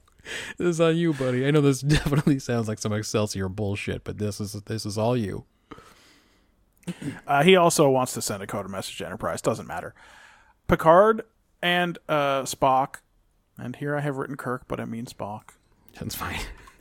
stand at the smallest cafe table I've ever seen and wait for Pardek while speaking openly in public about how the movement has uh, groups in every populated area and how they, in the Federation, Yeah. have learned to see the Romulans with distrust. Just blabbing it. Just Yep. blabbing it out. Yeah. Yeah, and the, guy- and the little kid comes up and he goes, Hey, Mr. Spock. Hey, my buddy Spock. Yep, yep. Spock's friend D'Tan brings an old book, and he gets scolded by Pardek when he shows up for having this book out in public. But otherwise, it's cool just blab it around. Yep, but keep talking about how you and the Federation think about Romulans. Also, let me be like a thousand percent clear on this. Vulcans ain't got the foreheads. The Romulans got Yes. the foreheads. Spock's just walking around without one. No one sees this? um, Seems maybe They important. just think he was in a fire or something. It's just like everyone's calling him Spock. He's not dressed up in any way to try to avoid it's. ah, mm. But yeah, don't bring that book around though. That's going to give everyone away. um, he tells them both that the uh, proconsul has agreed to meet with them. Uh, in the B plot, Riker goes into a real low budget Star Wars cantina to get information from a smuggler's wife who plays four armed piano and uses suck salt. So Hell yeah, that's very Star Wars. it's extremely st- what she said. What she asked him if he wanted suck salt, and he said that he doesn't do that anymore, or whatever the fuck. He's trying to cut back, or whatever he said. I said, ah, it's death sticks. yeah, exactly. She said it was a nasty habit, and then Marjan asked me ten questions in a row about whether it was just salt, and I kept telling her not to ask me any questions about The Witcher. I don't know about The Witcher. I don't have any information about it. I don't know what it means that he is a Witcher, or what it means to Witcher. Yeah, exactly. um Uh, he teaches her one of the songs from the King of Casino soundtrack, and they play six handed jazz. And then she tells him to wait for a fat Ferengi named Omag who wants to hear Melor Famagal. By the way, I um, this is a deplorable scene. It's, it's one of the worst things anyone's ever shot on television, and yet it's the whole reason that I can keep watching Star Trek because it brought me so much joy. Everything about Jonathan Frakes, just being Jonathan Frakes in this scene full of shitty aliens, Uh-huh. just totally did it for me. Uh huh. And he's going to teach him to play uh, Freddie Freeloader or whatever, but like in the jazziest, organiest way possible. And then, but then also like uh, the next time you watch this scene, I want you to just mentally zoom out the camera with your brain until you can see the edges of the sound stage and all the lights and everything and just just really imagine the like the sounds of the cameras running that you don't hear Yes. and and Yes. just uh just what this would actually have been like to been to to be in the room when she's offering him suck salt with her forearms and there's mean- someone pre- presumably squatting behind her reaching around I mean, you probably honestly, if you're really listening, you can hear someone in the back go, "Well, it's not great." well cut i guess Because that would have been my reaction. yeah yeah you're right though this scene is the only thing that keeps you going on Yeah. these on this project scenes like this Oh, one. I mean, eh, that one scene was way more interesting than anything that happens on Falcon. I mean, on Romulus in this thing. Yeah, well, back on Romulus, Pardek brings Spock to meet uh, Proconsul Neral, who tells Spock he believes reunification must eventually come, and that the old guard in the Senate is about to be washed away by a bunch of young AOCs. Oh yeah. Um, but then he gets called into session in the Senate, and they plan to meet again the following day. And Neral even says the words as Spock leaves. The But words whoops. his dad couldn't say. That's right. But whoops, Sela was in a closet all along, just in a closet in the room. It's her favorite listening. trick. Dude, when she does it later in the episode, it blew my mind. Well, she probably came into the office five minutes before the thing and looked around. And she's like, "Huh, there's not. Where's the deep shadow? Yeah, you guys, why is it so well I- lit in here? I need to stand in deep shadow." Can you make What? it? Can you make it seem like maybe that light just kind of went out? That one over there? No. Okay. I mean, okay, I'll go in the closet. I mean, there's lights in here. It's not Honestly- even dark in the closet. when the door opens, they're gonna see me immediately. I want to be able to step out of this. Ugh. this is. I'm gonna have to wait till he's really like. You need to give a signal when he's really gone. I'm gonna wait ten seconds after you say "live long and prosper." Uh, anyway, Picard and Spock think the whole thing is some kind of trick because Obviously. Neral can't possibly have come so far so fast. Well, I'm glad they thought that because I was at home going, "Are we supposed to think this guy's a good guy?" Because we saw him last week, fucking putting out the APB on Picard. Like, well, are we- did are we supposed to have forgotten that? Yeah, that's true. They they can't possibly be fooling us, but like, and we wouldn't like it very much if Picard and Spock looked at each other and had one of those Kirk Spock agreements, and we're like, he's on the level. anyway, uh, Spock intends to go through with his meeting anyway. Um, then he has a little talk with Picard about he's sorry about arguing with him. He might have been bringing his argument with Sarek to Picard unfairly, but he's going to miss those arguments because that's all that he and Sarek had in the end. Um, then they actually- go up I was and actually join. glad that scene happened because for a minute I was like, we did all this father and son stuff in episode one, and then you're going to have the 10 second conversation in the beginning, and that's it. You're that. Hope that's we're done with that. Yeah, luckily they scattered uh, three or four scenes throughout this episode about it because otherwise, you're right. It would have been there was a lot of father and son stuff in the first one. Mm-hmm. Uh, they go back up to the bird of prey, and then Picard says he's going to go take his ears off, even though he's going to have to put them on again. Like, Yeah, but why are you making What- this so what hard on doing? yourself? Just sit down in your bunk. Hard, just Um, like you so- like it or whatever. but this is the scene where Spock and Data have a little chat about Picard and about Data's quest to be more human. Sure. and Spock's choice to live like a Vulcan. Uh, also, by the way, they crack the Romulan computers together. Yep. All it took was the two of them to sit down on those twin toilets and just get to it. They had that thing cracked in a minute. They had that thing cracked faster than will.i.am wrote. Boom, boom, boom, pow. Yeah. I assume that was Uh, a two minute job. Is what it seems like. Well, at uh, at some point he had to come up with to, to the 2008 2000 late line. So, Oh, that probably was the inspiration. He probably had that written before he oh, wrote you, the song. probably started from that. Yeah, he yeah, probably yeah. thought of that in his head and was like, "Oh, I gotta write a song on that," and then he couldn't think of anything else. So then he just was like, "I don't know, I'll just throw some boom boom pows in there. People will like it." Well, back in Star Trek Tatooine, it's Worf's turn to wait in the bar, and he asks the piano player uh, to play a little Aktuh and Melota. Oh, thank God he did. And then the best scene in the whole series is interrupted when the fat Ferengi appears and asks her instead to play Lavos' theme from Earthbound. I, yes, I was really afraid that scene wasn't going to hold up because I hadn't watched it in. When did we start this? 2016. So at least So- six years. Right. I'd probably seen it not that long before that, but I hadn't seen it in at least six years, and I was like, "Oh man, this." I remember this Worf scene being just really good. It's not going to be good, is it? And then it was really good. Anyway, Uh, Riker beams in and throws fish in this guy's lap and roughs him up a little until he tells him that he delivered the Vulcan ship to a Barolian freighter at Galorndon Core. And we're supposed to do something with that.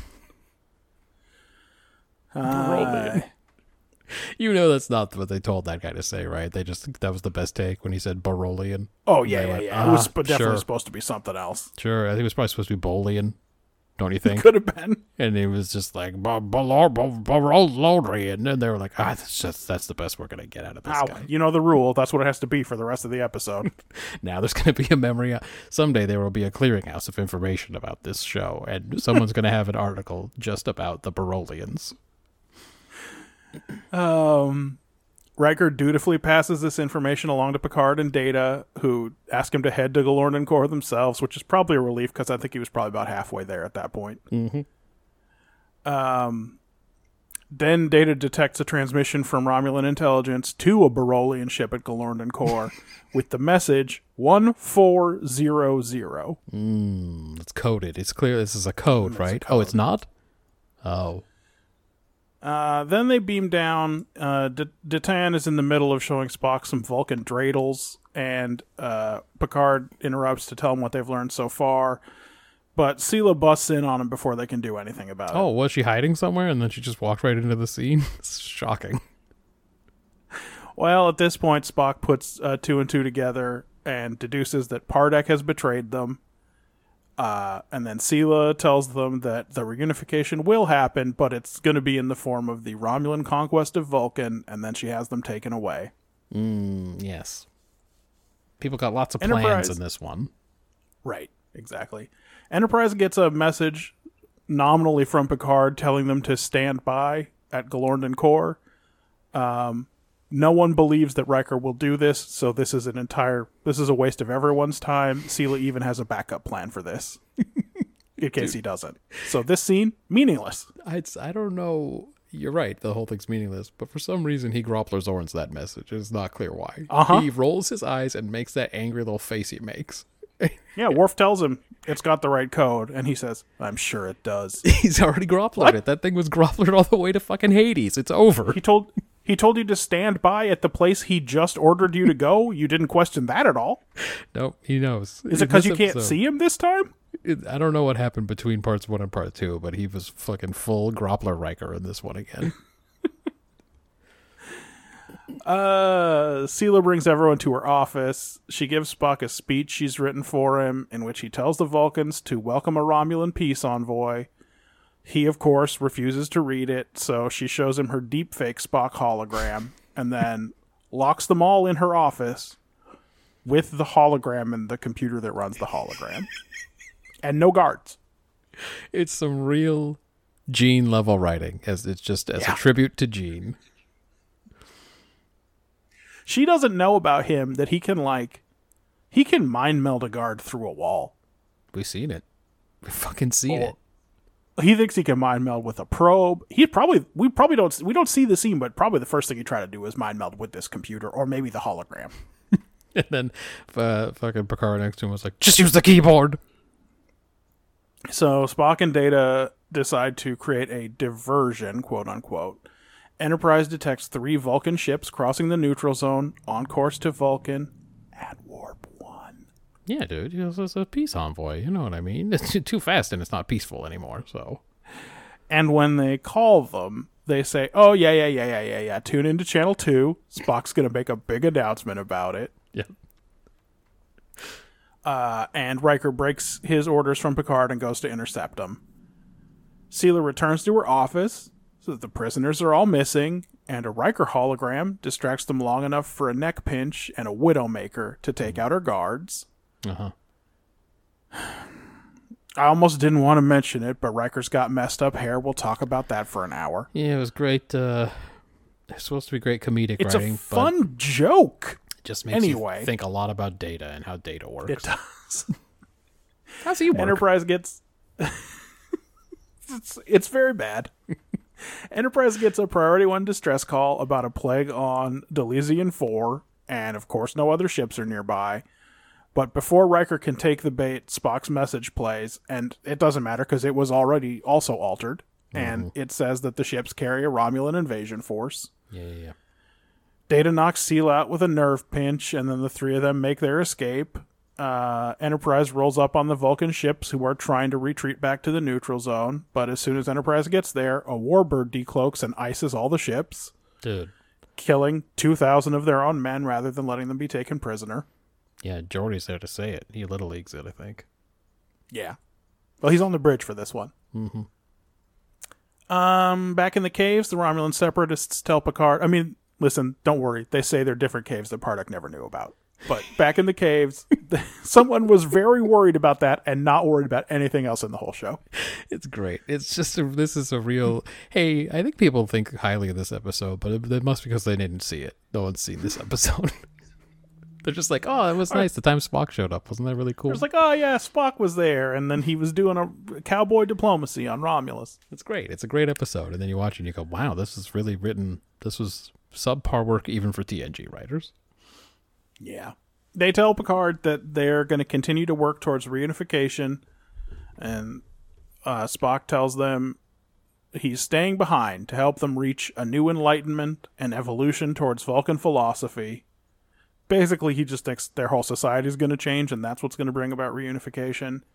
And then Picard shares a cheeky mind meld with him so he can make peace with his dead daddy, and credits roll. Well, the, the, those have got to be some very secret caves if his plan is just to hang out. Uh huh. And by the way, So not secret. not to get some prosthetic forehead bones Nope. or have come up with another identity so people don't call him Spock all the time. he doesn't say that part for sure. Matthew, what's this episode about? Hey man, if something seems too good to be true, for fuck's sake. it's at least one episode every week, but we're up to two this week. Two with the same take. Hey, you know Spock thinks he's gonna um he's gonna change Romulan society and they're gonna they're gonna reunify and even though everyone in the entire episode looks at him and goes, What? Yep. Why? But it that doesn't even make sense. They hate you guys. He's still like, No, no, no, I believe in this though. This is gonna happen. Uh, Did and you miss the try- briefing about how this is a paranoid police state all the time right now here? and then he thinks i don't know i don't know if he ever thinks it's really going well but like everything seems to be going well everyone's so open and interested and even the even like you said even the government's into it or whatever but nah man it's all just a big fucking trick or whatever so anyway uh, it's a four like it was the other time but i'm so sick of this because let's write something else if we can Yeah. what about you Uh okay. Here's here's my cooked take. sure I suppose the message of this episode is that history is less the result of politics and diplomacy than it is of broad cultural forces and evolution. Pardek tells Picard the young people aren't going to let the old people hold on to their prejudices.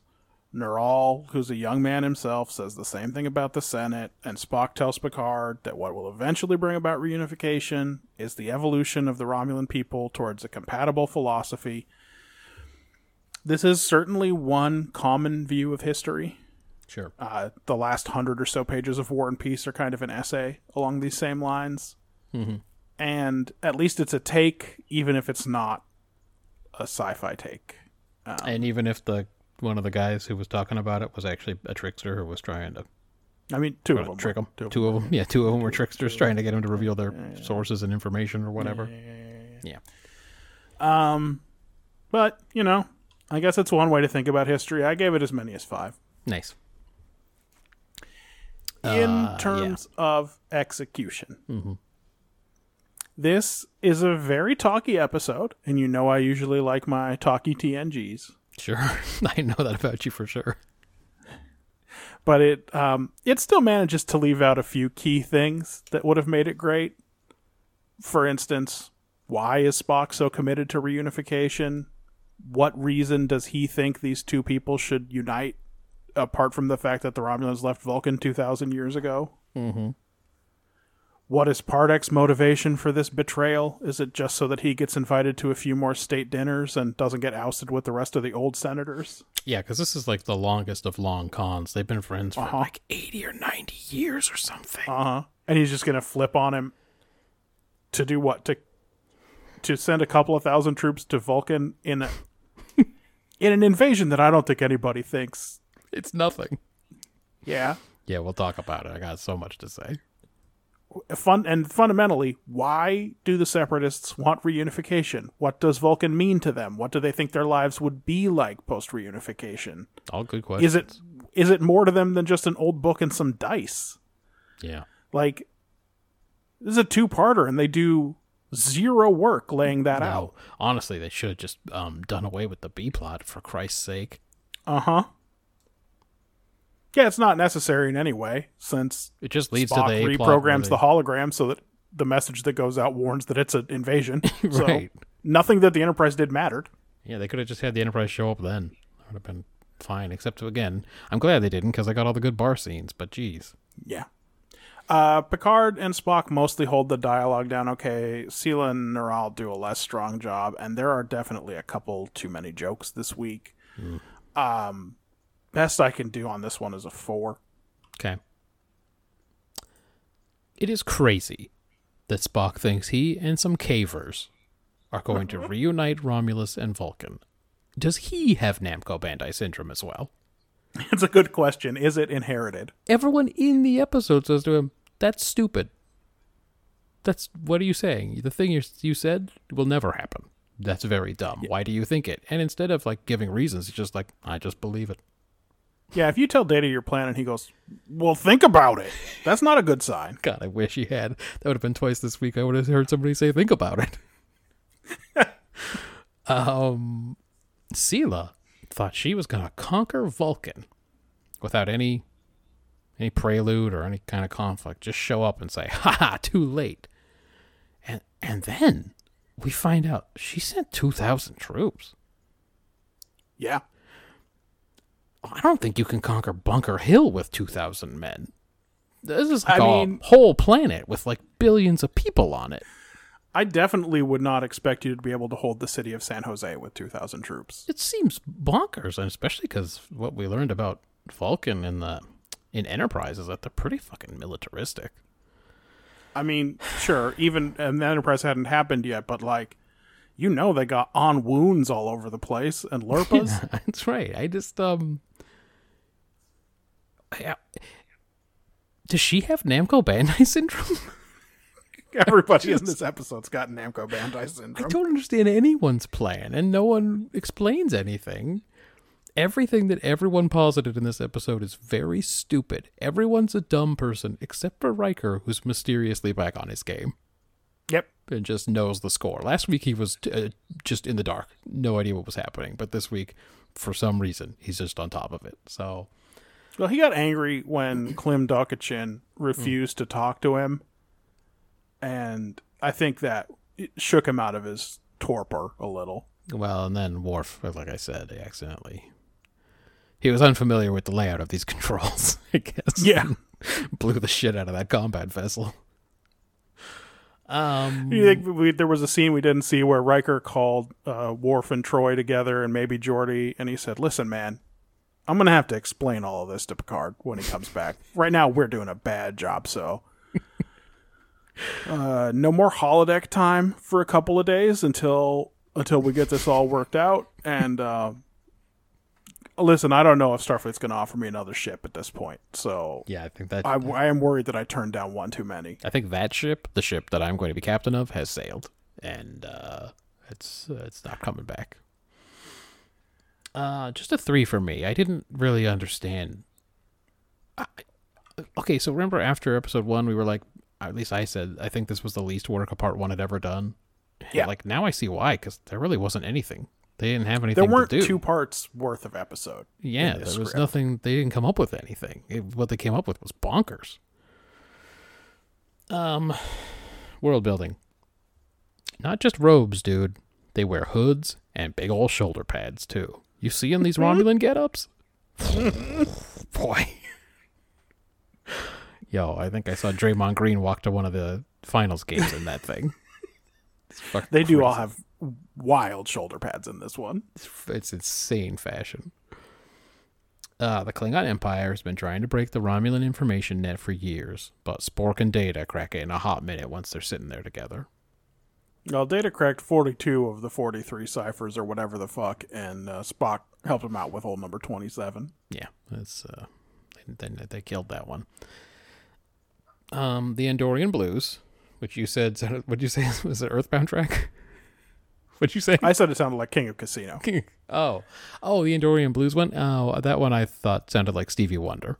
So I was. Oh, was. oh no, you're right. Andorian Blues is what she plays when when he asks. Wow, Yeah. it's a very frustrating scene.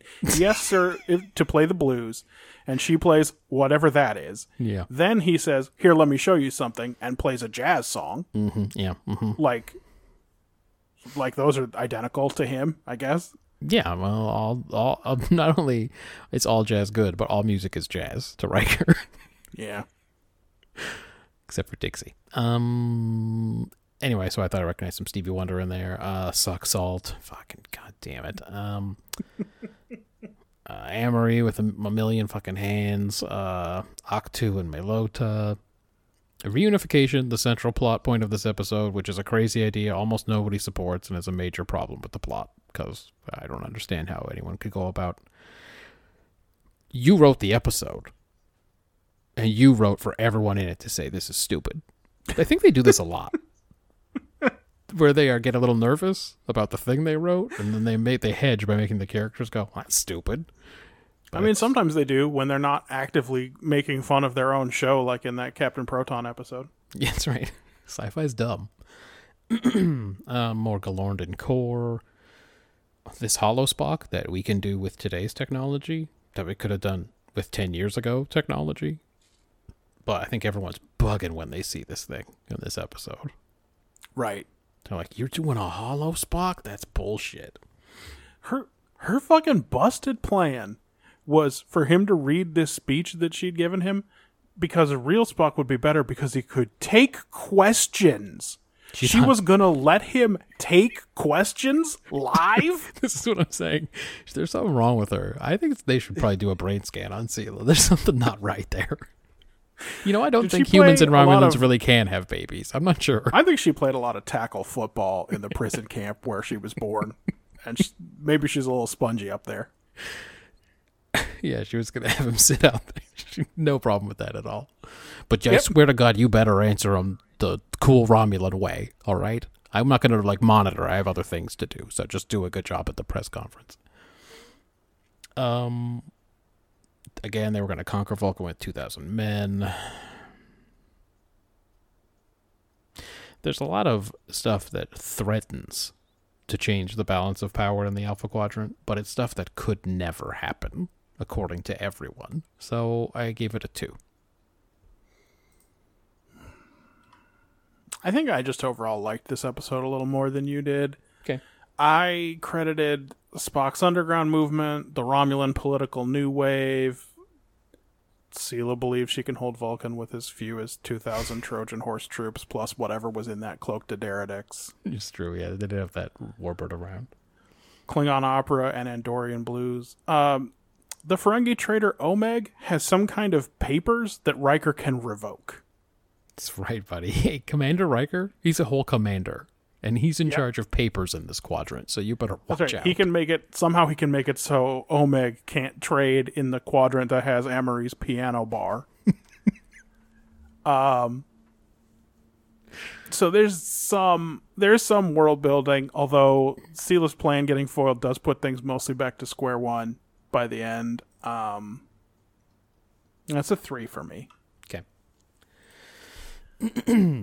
Characterization. So there's definitely they definitely do some work here with Spock and Data and their differing views on humanity and as an aspiration. And we have Picard playing the cold skeptical role and that emphasizes his differences with a missing fourth person here, Kirk. Yeah. Uh, tragically William Shatner was dead, so he couldn't appear right, yeah, as that's- Kirk in any Star Trek production. It's True, he's been yep. This dead a long time. Um, Picard knows Riker will go after the ships even with orders to the contrary. For once, he's left the right person in command. He's not sitting there thinking, "Should I have just left Geordi in command?" and figured out how to explain that to Starfleet. Told Riker, Riker there was something. know. Told Riker there was something very important on this pad. It's a C plot that really needs his work. And we're gonna need. Here's the thing: it's a shuttle mission, and that's why we need you. You're the best pilot we got, buddy. This is all on you. Uh, but you, this says I'm just delivering this uh, this ceremonial relic to. Uh, it says I'm going back to that planet with Luton. Does that seem like a good idea? Yep. No, you got to go though. It's very I'd- important. Listen, we're we're this, uh, we're not a military organization, and th- this the diplomacy. What can I say? You remember It's that horse we gave one. him? You remember the horse, right? Okay. Well, that was like that was an Asian horse, but it turns out Then we these- got there and looked around. they black guys, man. we didn't deliver the right relic, and uh, this is something we just got to correct. Got to do a good job. So get out there, buddy. Give it your best. This is a, some kind of mask. I uh, we we took it from some uh, some junior officer named Sisko. He claims to have the largest collection of African art that still exists. There, there were like four masks in there. It's not good. Yeah. No one asks why isn't your family from New Orleans? That doesn't make any sense, but you know. Uh, Riker doesn't know the difference between blues and jazz. Worf thinks everyone reads Klingon Wikipedia. Surely this four-armed pianist in some shitty dive bar near Qualor 2 knows at least one theme from Aktuh and Melota. Did you know? Do you remember when Marjan had to ask everyone in every bar if they would play Jolene? Yes. That's a that's a famous song, but she still got Yeah. shot down. So a lot of times. so I'm just. But no, this lady she she knows all about it. Yeah. Um. Again, they did some work. I'm giving it as much as a four. I would understand if you didn't. Uh, let's see. Riker and Co. can only be smart off screen. Between episodes, they managed to figure out who was on that ship they blew up. I don't know how. Uh, then Riker chats up this sultry Vishnu. Or Durga, maybe. I don't know which is the one with all the arms. Um, Sure. Like only he can. Uh, and then Riker says to use one of those uh, female slaves sleeves. I don't care about them. Yeah, he's very dismissive about them. You you know they ain't got a choice in this, buddy. Uh, Riker Groppler Zorn's that message from Picard. Uh, like you said, everyone already knows he's not going to pay attention to that uh, to that message. Picard is smart enough to pretend to admire Kirk in front of Spock. Yep. Um, why do Picard and Spock spend so much time smirking at each other after they take Sela hostage? Just That's like a very good question. it's almost like they thought there was going to be some special effects built into that scene, so they had to hold really still. Because they just smiled at each other for a long time. There's still shit happening. Uh, then they smile at each other six inches apart when the episode fades out, like a couple of creeps. Just standing there smiling at each other. Uh, Sela yet again was hiding behind the door, and then again up some stairs in a cave. She's always pulling our hidey tricks. Um, Sela is cool and not a nerd like Vulcans with all their long words. she did say that the speech used a lot of unnecessarily long words, and then it didn't. Isn't she supposed to be like some kind of deep strategic thinker? Why does she sound like a bully from a teen movie? well, if you want to talk about what is Sela, it's this is going to be a long episode. It's just um why doesn't Data ask Spork how he cracked that last code? Shouldn't that bug the shit out of him? Oh, you would think so. He's like, I've been working on it all day. I haven't been able to crack this one. Spock sits down and does it in like 10 seconds. Data doesn't even ask anything about it. It's fine. Or maybe all the codes were equally hard, and it takes a certain amount of time to crack each one, and he did 42 of them, and then Spock comes in and he's real excited about cracking the last one. Could be. And Data, and Data, Data's too classy to be like, yeah, I mean, I mean, I would have gotten to it at roughly the same time also. Oh, It's you just, did it. uh, You're a hero. oh, you, hey, you did it, buddy. Good job. Did I loosened it up for you, but it's fine.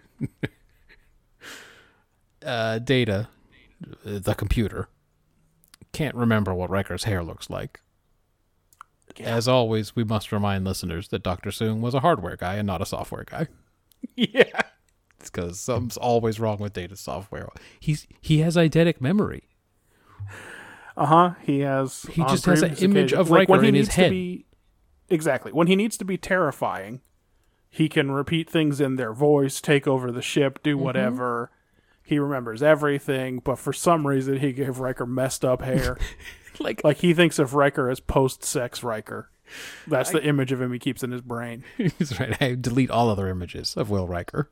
I only keep this one. So in fact, even when he's speaking to me in real time, I just see this picture in front of my face.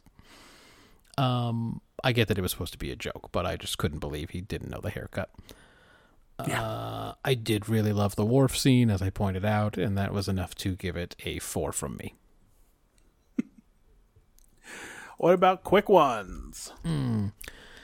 I didn't say it last time, but this proconsul guy is, uh, I think his name's Maques in that Dark Page episode. Well, They yes. go, they go back to this guy. Uh, I forgot how many lines Jimmy James got in this episode. I, I Yeah, he sort of thought he was a part one character and probably didn't show up in part two, but now he's still around. I know Frakes really plays the bone. Didn't we find that out that he really plays the trombone, and that's Yes, why yeah. Does? But um, he looked like somebody who maybe had never been within 150 feet of a piano. uh, his hands and arms, he had very awkward positioning maybe because there were already two people standing behind that piano Could be. Felt a and little he could only just be like way over on the side I was just watching that going, oh, that looks terrible. Um, what is this Ferengi so afraid of when Riker puts hands on him? This is Uh-huh. Starfleet. What's he gonna do? Palm strike him? yep I don't know why he freaks out like that. uh, well it was many years before we met a physically intimidating ferengi after this so Uh, yeah, that's true. Um, I can't have one friend for one day. Pardek pretended to be Spock's friend for 80 years. that boy is patient and he is kind. I don't know how you would even pull that off. i mean you have to presume that he had a working relationship with spock for 80 years and then at some point Sela showed up with this harebrained scheme and he just got dragged into it it really is. A, it's a very dumb scheme that Spock was even dumber for falling for. yeah Why does Sela have three huge cupcakes on her desk? So, did oh you notice it's a good that? question what what were those Is it her birthday? Did someone drop those off? Because this is a bad birthday for her, if it's her birthday. Her whole dumb scheme got foiled. There were three big cupcakes on her desk. her office was not as cool as that guy with the eagles, for sure. Uh, that's it for me. You know, Google is usually pretty good, and you can Google stuff in natural language, and it can tell you the answer. But it does it does not know how to answer how old was Sela in Unification Two. Oh yeah, no, it's never gonna know how to answer that. That's some you got to do some timeline math. Uh, yeah, If if she was born in twenty three forty five. Now, what year was Unification Two? well, it was supposedly supposedly wasn't it? Didn't they say twenty years before season three is when the Enterprise C stuff went down? Yeah, no. This says she was born in twenty three forty five. So now, if I go to right then. Unification Two, we're about to find out that she was. They must have been doing some estimations then, because that's not. I don't think that's twenty years. Uh, no, it's, it's, it takes place in the 2360s, late 2360s. Yeah, yeah, but is I thought like the first season was twenty three sixty four or something. Four, maybe? Yeah. Well, that was season three. Uh, God damn it! Well, but what year is that? We're doing some hold Star on. Trek math. Can you? It, I, I, I, I get it. It's Stardate 2, 3. yeah, no, this is start- easy. You just subtract the star dates. Okay. Everyone knows this. 2368. So she was 22 or 23 in this episode, Okay. canonically. Yeah. Cool.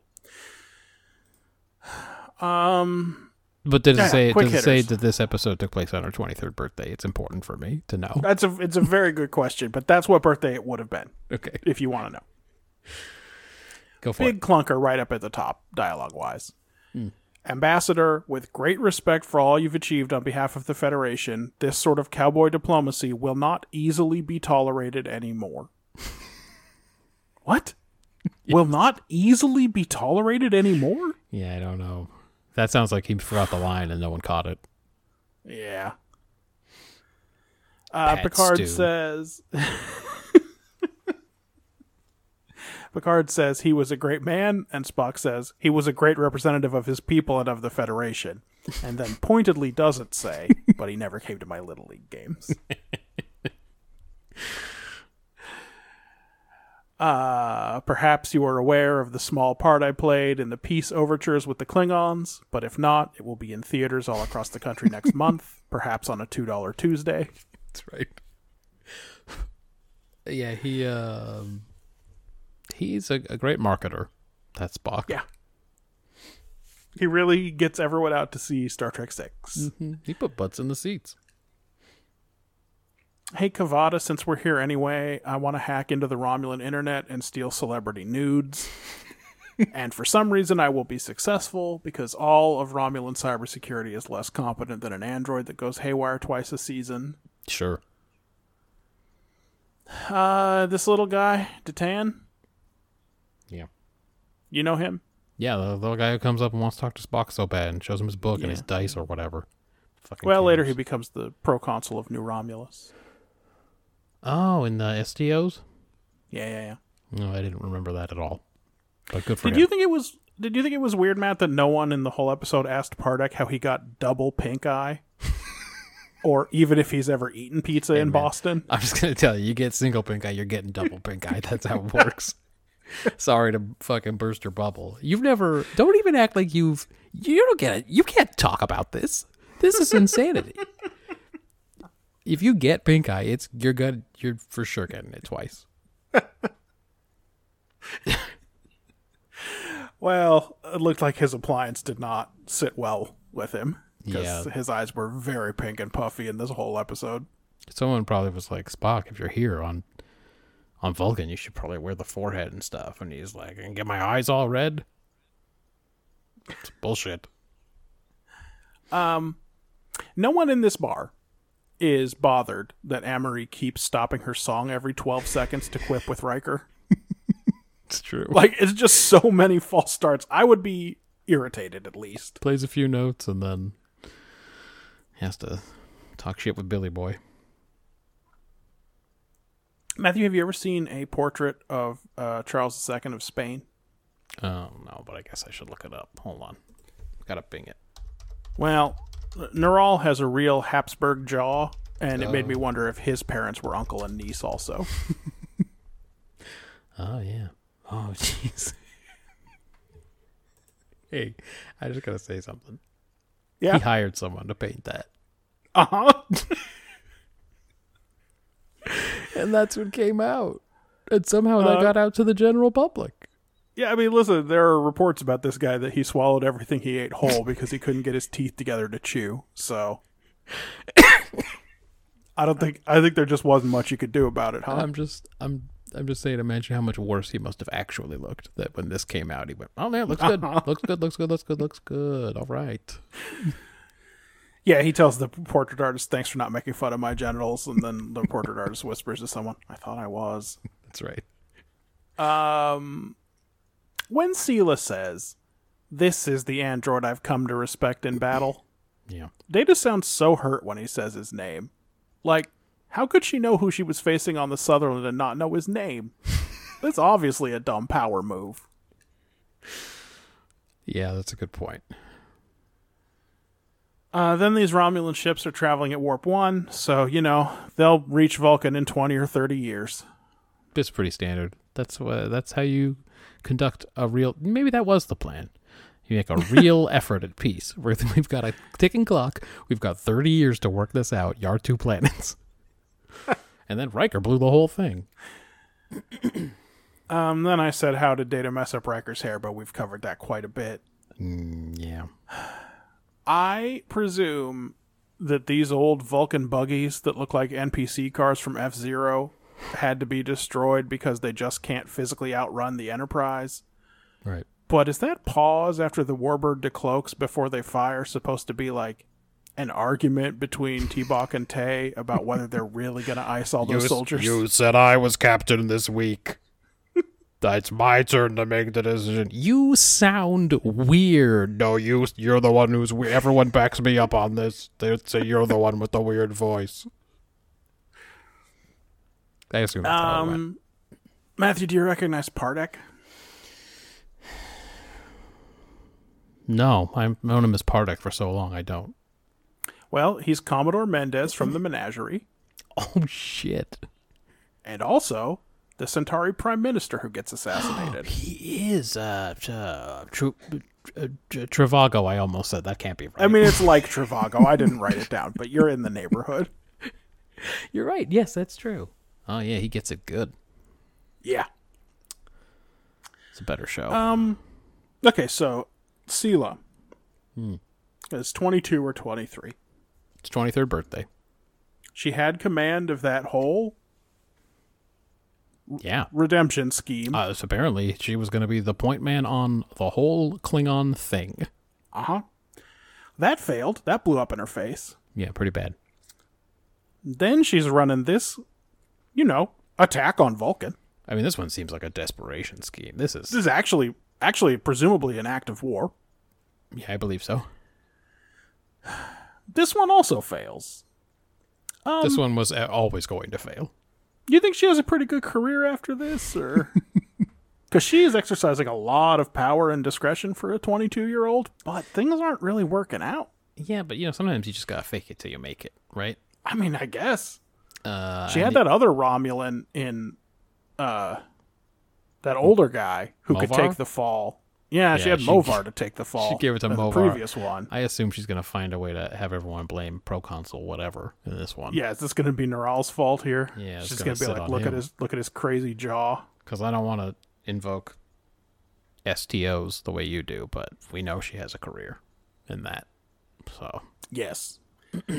yeah, the fun thing about playing Star Trek Online is every named character, has a particularly of the Romulans, because there aren't that many, sure. Has a full arc. Yep. Yeah, I didn't even The realize that about that little boy who was. Yeah, yeah, yeah, yeah. yeah. Spreading he becomes the, he's around. the leader of the Romulan faction in Star Trek Online. Um, Silas the big antagonist, the captain who di- who discovered Iconia. Sure. She's the empress before Sela. Oh, damn. I thought she died so- there. She made it out, huh? Yeah, it's unclear. They warp out of there just in case the Romulans don't fix their ship too good. I definitely, I mean, definitely when we did that episode, I got the feeling they were very happy the Romulans were going to blow up and not going to help them. Yeah. but yeah, that's the that's the thing about that. Anyway, I gave best actor to Spock, though he definitely gets the best lines. sure. And worst actor to Omag, the fat Ferengi. He never learned to speak hypothetical. I never learned to speak hypothetical. you're not you're not Grand Nagus Zek. Yeah, don't even try. Yeah, you're a Wally Shawn. You could try that line, but otherwise, Yeah. fucking ask the writers to give you only straight material. Ooh. Hey, the winner last week was Deep Space Nine. I gotta say, based on these first two, they got a shot. They do have a shot. they definitely have a shot. Uh, this week we watched The Darkness and the Light.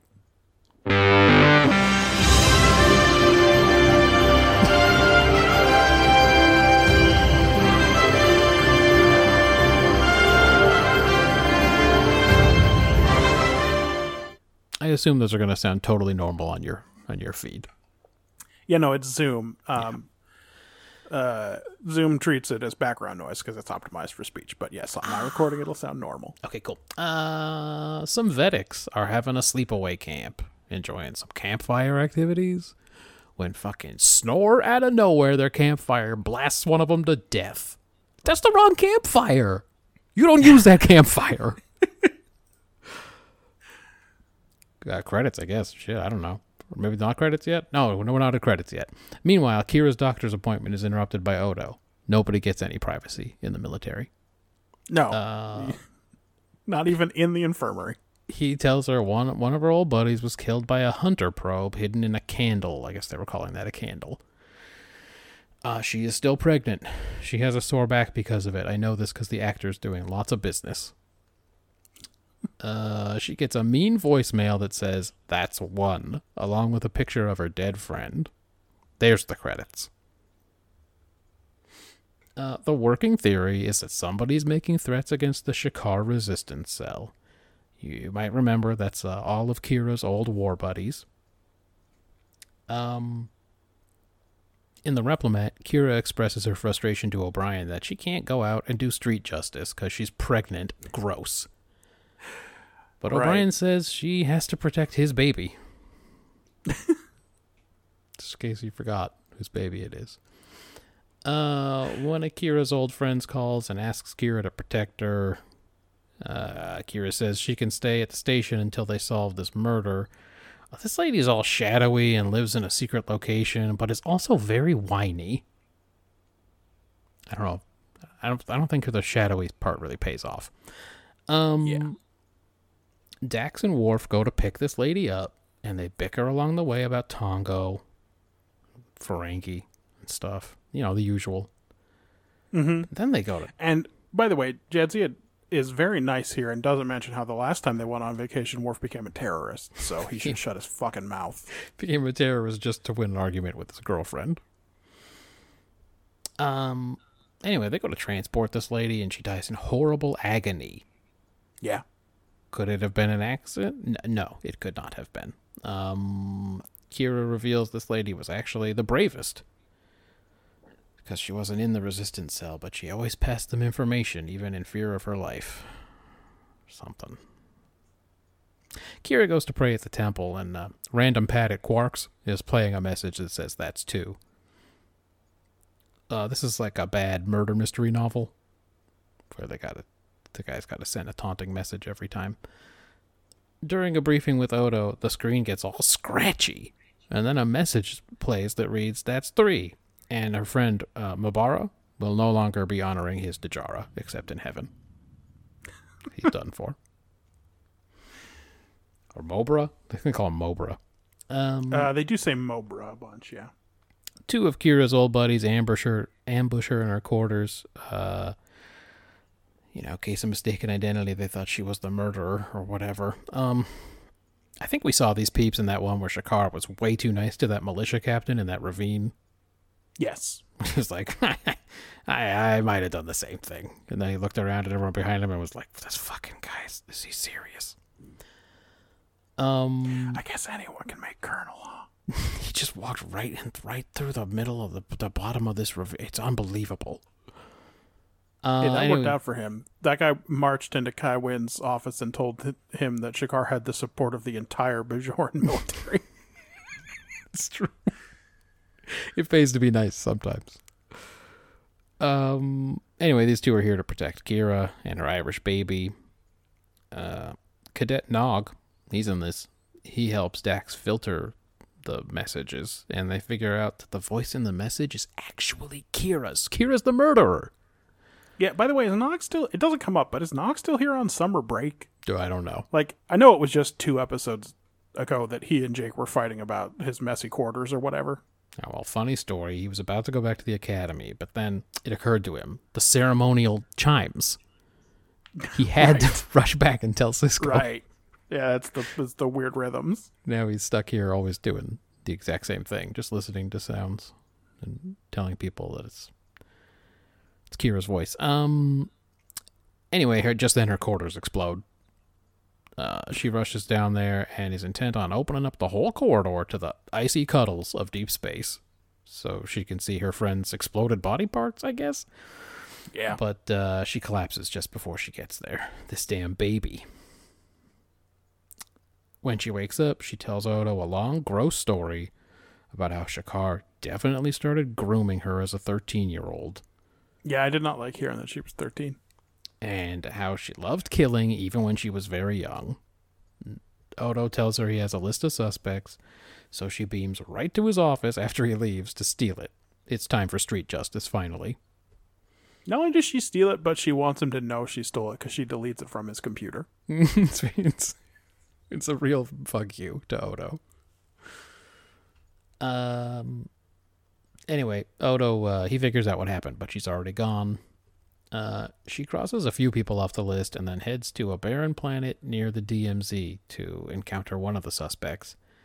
This dude's ready for her and stuns her and puts her in a restraining field and wakes her up, and then he plays creepy psycho games and hides in the Well, he- shadows. He uses a trick hologram to distract her, exactly like in Unification 2. It's true. Second time this week. Uh, he he says all this shit about her, like she's an animal or something, and how it, the animal's been brought into the light where it can't hide or whatever. They argue about the merits of terrorism for a while. Anyway, this creep's gonna steal her baby and raise it as his own. Um, but she convinces him to give her a sedative before he starts digging into her. But I guess the herbs she's been taking make That's her Chekhov's pregnancy herbs. yes makes her feet on the rays or whatever. So then she beats his ass and shoots him when he gets close. And then uh, Odo, Sisko, and Bashir show up for her monologue, and she obliges. and then they all go home. What the? What was this one about? Um, in war, mercy is a weakness. Okay, it's a cynic. It's, a cynical take. It's not a Star Trek take. It's the opposite of Picard refusing to unleash his terrible gif on the Borg, for instance. He was And it meme them to death. he was, and it doesn't need to be sci-fi at this point. This story could have been told at any point after the invention of explosives, or even about someone who set a fire in a castle to kill a lord or whatever. Mm-hmm.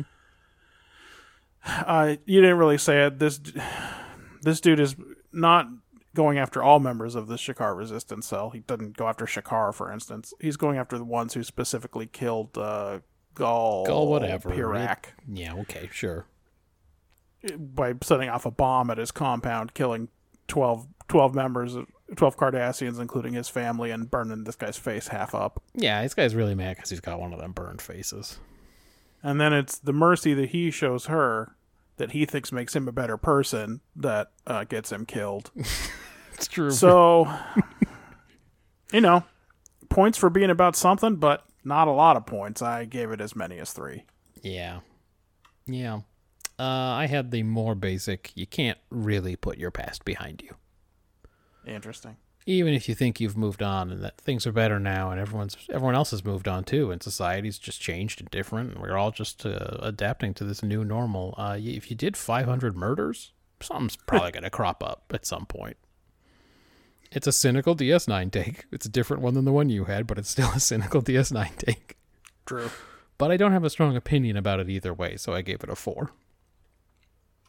It seems like maybe that could happen to you. Yeah.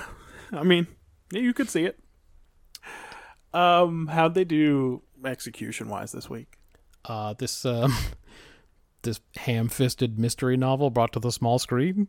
Uh, well, I guess instead of clever killing scenes and like delightful twists, you get some technobabble assassinations and uh, Well- local local theater actor Nana Visitor. Yeah, they thought of one technobabble explanation: hunter probes. This And guy's all about them. Sort of did keep bringing it up. I don't know if you knew this, but Kira's too old for this shit. I mean, in this case, it's pregnant, but you, it's the same thing. Yeah. Um, it's not Fargo, but maybe somebody saw Fargo. When did Fargo come out? I don't know. Um, then it gets creepy in a few ways that I did not enjoy, but it was also kind of boring. And the killer's just some rando we don't meet until like three minutes before he eats it. So it's just a lot of who cares for me. I gave it a three. What about you? Well, this episode is very fraught. Okay. Uh, and as, as you said, the Nana Visitor does get a monologue and some community acting time. But at least it's her biggest outing since Worf showed up. It's true. I I was uh, excited to see that she got to do something. I wasn't sure if it was satisfying or unsatisfying that Kira really has no second thoughts about her actions during the occupation this week. No, her take is uh was all just fair game. I mean, it feels a little regressive from season one, or from wh- whenever duet was, or Mm-hmm. um, you know, not this Cardassian, etc. Well, you know, 9/11 hadn't happened yet, so it was still totally cool for her to just be like, "Nope, terrorist till I die, motherfucker." Yeah, and on the other hand, this week we learned that 15 million people died during the occupation. That's a big number. Um, I think it's also a miss that no one even mentions Shakar the man as opposed to the resistance cell. He's Yeah. the whole first minister right now, And she's supposed to be boning him, right? and and also her boyfriend. Yeah, it is weird. So, yeah, presumably his security is scrambling to figure this out too, right? well, I hope and she sent it's a only- message. It's only once you hear uh, Prin talk about the actual attack on Gul Parak that you learn that uh, Shakar wasn't involved. So it seems like, you know, they should have been working with them. This shouldn't have been Kira's and Deep Space Nine's problem Yeah. necessarily. Well, what the hell was uh, Duncan Regehr unavailable or something? Yeah, that's a good question. Maybe he's pricey. You got to fly him down from Canada. Uh, I don't know. Have we checked his cameo rate? Because That's a that's a great fucking question. that's the kind of thing that I I use to measure people's value of their how much they value their own time. You trying to see if, be on here. if Duncan Regehr's on cameo? He's not on Cameo. Did they let are Canadians allowed to be on there?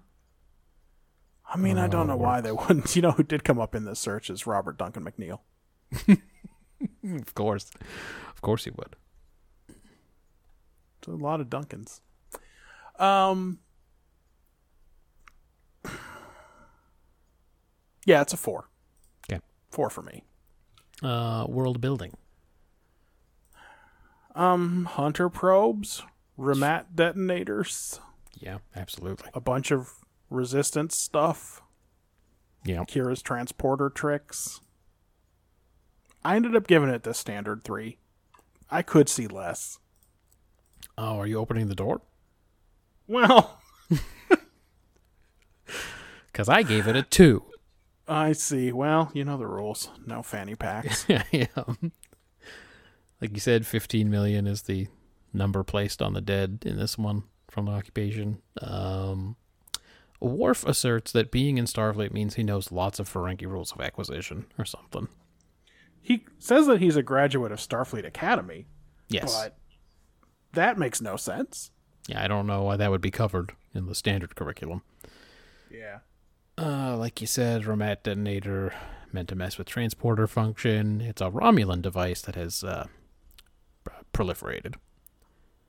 Hunter drones, some day in the life of uh, occupying Cardi Gull stuff. I didn't find it was very additive. It's just a two for me.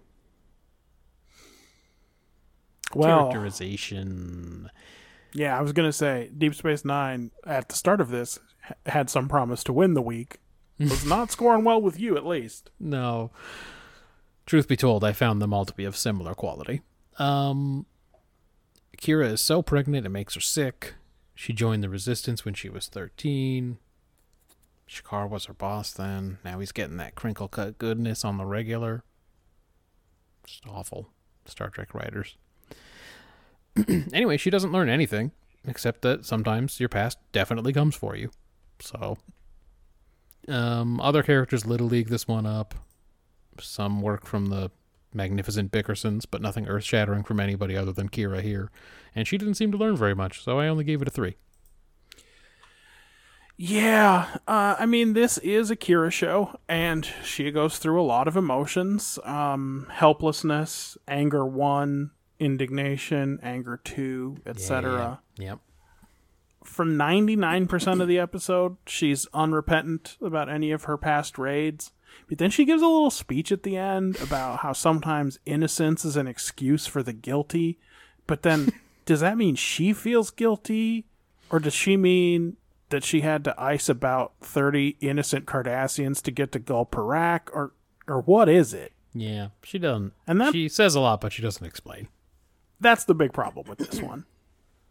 is she's clearly going through it, but we don't ever really get to know what's happening in there. Mm-hmm. We know a lot more about what's happening with her pregnancy than what's happening with her emotions. Yeah, and it's despite the fact that the guy from what's going on hops out in the beginning and goes, Hey man, what's happening? the way he does on the song. Um, like you said, everyone else is on Little League duty. Even Odo, who's in a lot of scenes this week, Little Yeah. League duty. Yeah, ain't no one doing anything in these scenes.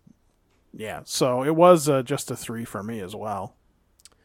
Well, what about quick ones then? The quickest of quick ones. Um, Kira and Odo can't get it together on the pronunciation of Latha or Latha. Oh, never mind. In this scene, Kira's saying Latha too now. So It's a laundry situation. for some reason, they have Sisko doing a bunch of tech shit in ops this week. And like, I know that Jadzia is canonically on the runabout right there, but like, I don't know.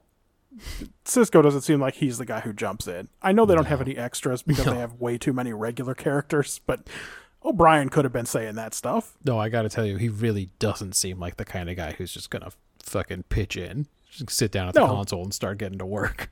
He's probably building a clock or throwing a baseball up and down in the air in his office or something. um, they definitely don't teach rules of acquisition at the academy. Worf was on the first Federation ship to see a Ferengi. That's right, since the Battle of Maxia. Yeah, but they didn't even know that was the Ferengi. No, and also Picard's whole memory of that thing was pretty sketchy. He forgot he had a ship before. When what Worf knew about the Ferengi when he left the academy was that they maybe ate their business partners. It's true, they're all very afraid of the Ferengi in season one, and they don't know anything about them, and maybe there's a lesson there. yeah, maybe, but you know they didn't. They just the lesson they took was stop showing the Ferengi. The lesson they showed was just make them, um, make them stereotypes. You know what kind. Get on it. Uh, hey, how do you keep using the transporter after seeing a thing like this? Honestly, talk about Worf. Think of how many transporter things he's seen. Yeah. He's been around the block. Hey, Jadzia's 300 years old. Think how many times she's seen somebody fucking beef it on a transporter pad. Yeah, she was probably one of the people in. Uh, it was probably one of her previous lives was in Earth Space Dock when the other guy she was working with called and said Enterprise. Well, we got back. Didn't live long. That's right. Um. Yeah, you hear a noise in your bedroom. Don't call the security guards in. You know the one who's outside your door. Just grab your phaser and go on in alone. um, is a Sinoraptor some kind of Chinese hawk? Do they have those on Bajor? Yes, 100%. I thought the same thing. this probe, this hunter probe, just went peeking in all the windows on Deep Space Nine, just from window to window, looking visually for Lupaza and Furel. Yeah, I guess it's. What if they uh, weren't in a room with a window? if they were on like an interior like- portion? They were saving water by taking a shower together or something. Do you know what I mean? Like the thing would just keep circling. I guess 15 so. years later, Jadzia Dax would be like, there's been a weird thing circling outside the station for. It wasn't That even like the uh, the hunter drone in Star Wars that knew knew exactly where to find No. what's her name. No, and it, as far as we know, it didn't even have centipedes at all. No, I didn't. They didn't mention it at all. They didn't say, uh, "This is he's got an mo. It's centipedes again." I thought it would have been great if when Kira tried to beam out of Odo's office, the computer just told her she was out of transporter credits for the rest of the month, and she. You know, those site way. to site, unauthorized site to site transports must be expensive. She just had to wait there for Odo. It's a bad way to lose your street justice, right there. Yeah. Then she goes sneaking around. again. Exactly. She goes sneaking around in uh in this guy Prin's house, but her tricorder's just beeping and booping and making the sweeping sounds. It needs a fucking stealth mode Seriously, for when you you're gotta sneaking. flip the little switch on the side to make that shit shut the fuck up. It's unbelievable you'd be walking around like that. Like, We've seen that before, where they've been like trying to do something stealthy, and then they just got these usual fucking beeps and boops going off. It just and also just the constant trilling when you're using a tricorder. I would wake up. I'd be like, someone's using a tricorder. Oh yeah, man, that? I'm a light sleeper. if you had a Someone tricorder a on fucking tricorder, man. on in the living room and I was back in the master master bedroom across the hall or whatever, I definitely would have heard that shit. I'd have to get out my tricorder to find out who was using a tricorder in my house. That's right. I only half remembered that the uh, Makara herbs did something about sedatives, but just from the TV structure of it, you knew it had to be a trick when she asked him to give her a sedative. Yeah. Oh yeah, hundred percent. Yeah, like you. I had forgotten the herbs because who gives a crap? But yeah, then when she was like, "Just please, uh, have some mercy. Don't cut me open alive or whatever," and I was like, "Oh yeah, this is all a big trick." We, I mean, we just touched on this in Voyager, but like the episode names for this week. The Voyager one was called Bliss, which It could have gone away. It could have gone a Which- certain direction. yeah, but also doesn't really describe what's happening in the episode. No. Like I guess does the, the troll say it at already- some point? I mean, maybe. The troll says it. Uh, T- TNG is called unification, Sure. even though they're perpetually talking about reunification. Just they say reunification 400 times and don't say unification once. it's true. And this week, they named this episode The Darkness and the Light after this weirdo's freestyle rap that he does. It's true. The guy we don't even see until the episode's basically over. yeah. Yep. And then Yes. Kira feels so guilty about this last little trick she does that she does a poem about it, just like he does. Well, you know, two sides of the same coin. They uh, both got their demons. Was that her, Dejara? Does she use is she from the poet cast? Dude, we saw her trying to She make is that from the art bird. cast, isn't she? We saw her trying to make that bird. Whatever that is. Um, hey, it's our boy Degra as the burned up Cardassian here. Oh, shit, really? Yeah, yeah, yeah. Oh, I didn't even notice that. Damn. Well, he's all burned up and he's in and out of the shadows in this one, and he's only in the last five minutes. So Oh, good, good for that guy. yeah. And um, here's the Quark Little League report. This week, in order to be in the episode, he had to intercept a pad intended for Kira in a shipment of something. Like the way the guy got the third message to her, despite the fact that he can hack any computer, including the security computer, to have this thing deliver the message, was he labeled a pad addressed to Kira and sent it up in a shipment to Quark. And when Quark looked at it, he he eavesdropped on it, and that's why he's in the episode this week. Yep, and of course she had to have the luck of walking right by while he was doing it. Uh huh. It's uh yeah, they definitely they're pulling out all the stops to make sure Armin gets into these episodes. I don't know why they don't just, you know, write him into them. Just like, exactly. just put him in the episode. Then he's in the episode. You don't have to make up this bullshit. He could be Kira's little sidekick on this mission. That's right. It'd be look, those two don't get to go on many adventures together. Could no, you hardly ever see them together. Um, best actor's tough. You kind of want to give it to Kira just because she does the most acting. Yeah. Uh, worst actor, pick one of Dax or Worf in the runabout scene. Nothing good happening there. Yeah, I wanted that scene over as fast as I possibly could get that done. You got something for me? Uh, yeah, I was excited. Like you said, I said, "Whoa, Akira episode! It's been a while." Um, I want the backstory of the lady in the replimat eating with those two alien dudes. One was a Yridian. I recognize that. Is this a work breakfast? Does she party like Riker?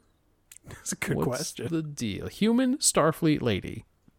Two Or is she more dudes. like, breakfast? uh, Riker's doctor from First Contact, who wants to make love to an alien, or in her case, two aliens. two aliens. I'm just saying it was breakfast, and I wanted to know what was going on there, and that's it because that's that's how my mind works. No other quick hitters. That was that was enough, and frankly, it was distracting all on its own. I I did spend the first half of the episode trying to figure out what was happening. We did it, man. That's three episodes worth. I promise. We did it. no Yeah, technical yeah, yeah, difficulties. The podcast isn't cursed. If you hear someone say it's cursed, then you have our permission to tell them you're an idiot.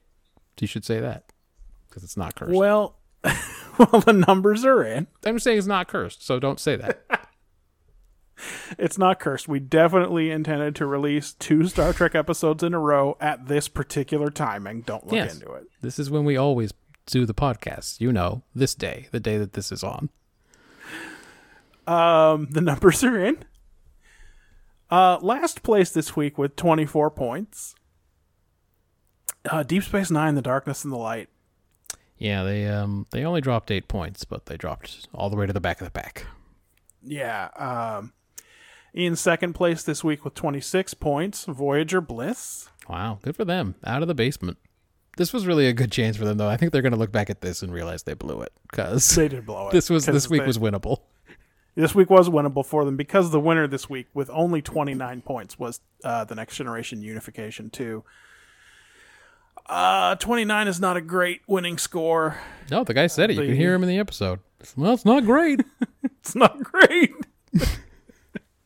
uh, it's not the worst. Uh, I mean, in week 104, a 28 1. Sure. In week 103, a 27 1. yeah, I think that was that's the worst, right? In week 105, a 22 1. Oh, never mind. So, that's very bad. yeah, yeah, yeah, yeah. So 20, Oh, yeah. 29 is not that good. But Yeah, week 105 was a bad week. We each gave 8.3 points per episode. yeah, that's quite bad. Oh, we had Um, identical this- scores that week. That's crazy. Yeah, that was very, very unusual. Um, this week is remarkable in, in one regard, Matthew. This is the week with the lowest standard deviation among episode scores. They I mean, I believe it. tightly clustered. A Three 24, a episodes. 26, and a 29. Yeah, just separated by five points. They, they were all, again, I found them extremely equal. I added a point to unification somewhere while we were talking, but I originally had them all as 12s, which was surprising Well- to me when I was done. Well, I won't go into this, but several points got shaved off of my scores. So, especially you Deep read- Space Nine. When you read the comments and went, oh no, that was good. Yeah, I read them and I said, yeah, that wasn't good. What were they doing here? Next right. week. Next week, well, next week, probably a mailbag. Probably. I don't know. Depends on whether or not you think the podcast's curse. I don't. I don't think. I don't think it's real. So we'll probably be okay. Um, but write in so we have something to talk about because we don't currently. Yeah, currently, I don't think anyone's sent us anything. Did I? I might have. No. Okay. I don't even think you did, but maybe. Um, and if you know, either way, I think we'll probably be back to doing another favorite of mine: describing flags. yeah, that's right. Get ready for that. We left that one unfinished, and part of me that was the part that hoped the podcast never came back. So I didn't have to finish that. But I guess we're gonna. But in I mean, look, roughly it's right to there in the theme, weeks- man. I don't want to do it anymore. I just. I can I say that since uh, in the last month we've rewatched the entirety of Last Man on Earth, Okay. which uses um, which uses a lot of Kink songs and essentially opens with Ape Man. mm-hmm, And so Ape Man has been going through Katie's head, and the flag theme has been going through my head. Yeah, well, I always appreciate Marjan. Marjan always sings the podcast version of songs, which I appreciate. Uh, but in two to five weeks, we'll be back at this Star Trek project, and uh, when we do, we will be discussing uh, for the next generation a matter of time. Could be any of those time episodes. I don't know. Yeah, I, I, I honestly don't know. It's one of the season five ones. Mm-hmm. Uh, for Deep Space Nine, The Begotten, Jesus of the Cosmos again? and you will be describing next week's Voyager episode, Dark Frontier. That in my head, that is one that uh, is a important Voyager episode, but I don't know for sure. Well, we will see. Mm-hmm. Okay, everybody, you know the deal. We just said it. Send us a mail. We will do a mailbag if you send us mail. Because I don't know if I could been clear on this. There's no such thing as a curse. All right, so you can be snake bit a little bit. It happens occasionally to some of us, but you know, the idea that there's a, a force or spirit that is in our computers stopping us from making the podcast. That's all. That's baloney. That's um. Don't, don't be that guy who believes that. So send us mail. That's at brotherdate on the Twitter machine. Um, you can go to brotherdate.com. That's where all the good stuff is. That's uh, that's where Landrew sits. Uh, you can send us an email, brothers at brotherdate.com. That's good. Maybe that's a good way to get your mailbag fix. Maybe send us some audio mail. Um, maybe out in a field where it's very windy, or even at home under a comforting blanket, whatever works for you. Um, boy, what else? Podcatchers. Those are pretty good. All right, everybody. Um, uh, so as you believe, as you believe, so shall you do. So shall you do. As you As believe, you believe. so shall shall, you you do. It's just LCARS. Just press the LCARS over and over Just- again. Just hit buttons and we'll put the boops in after someone has their whole job is to put the boops So don't hit the too many buttons because we don't want to make someone's job too hard. Hit It's a few actually buttons. it's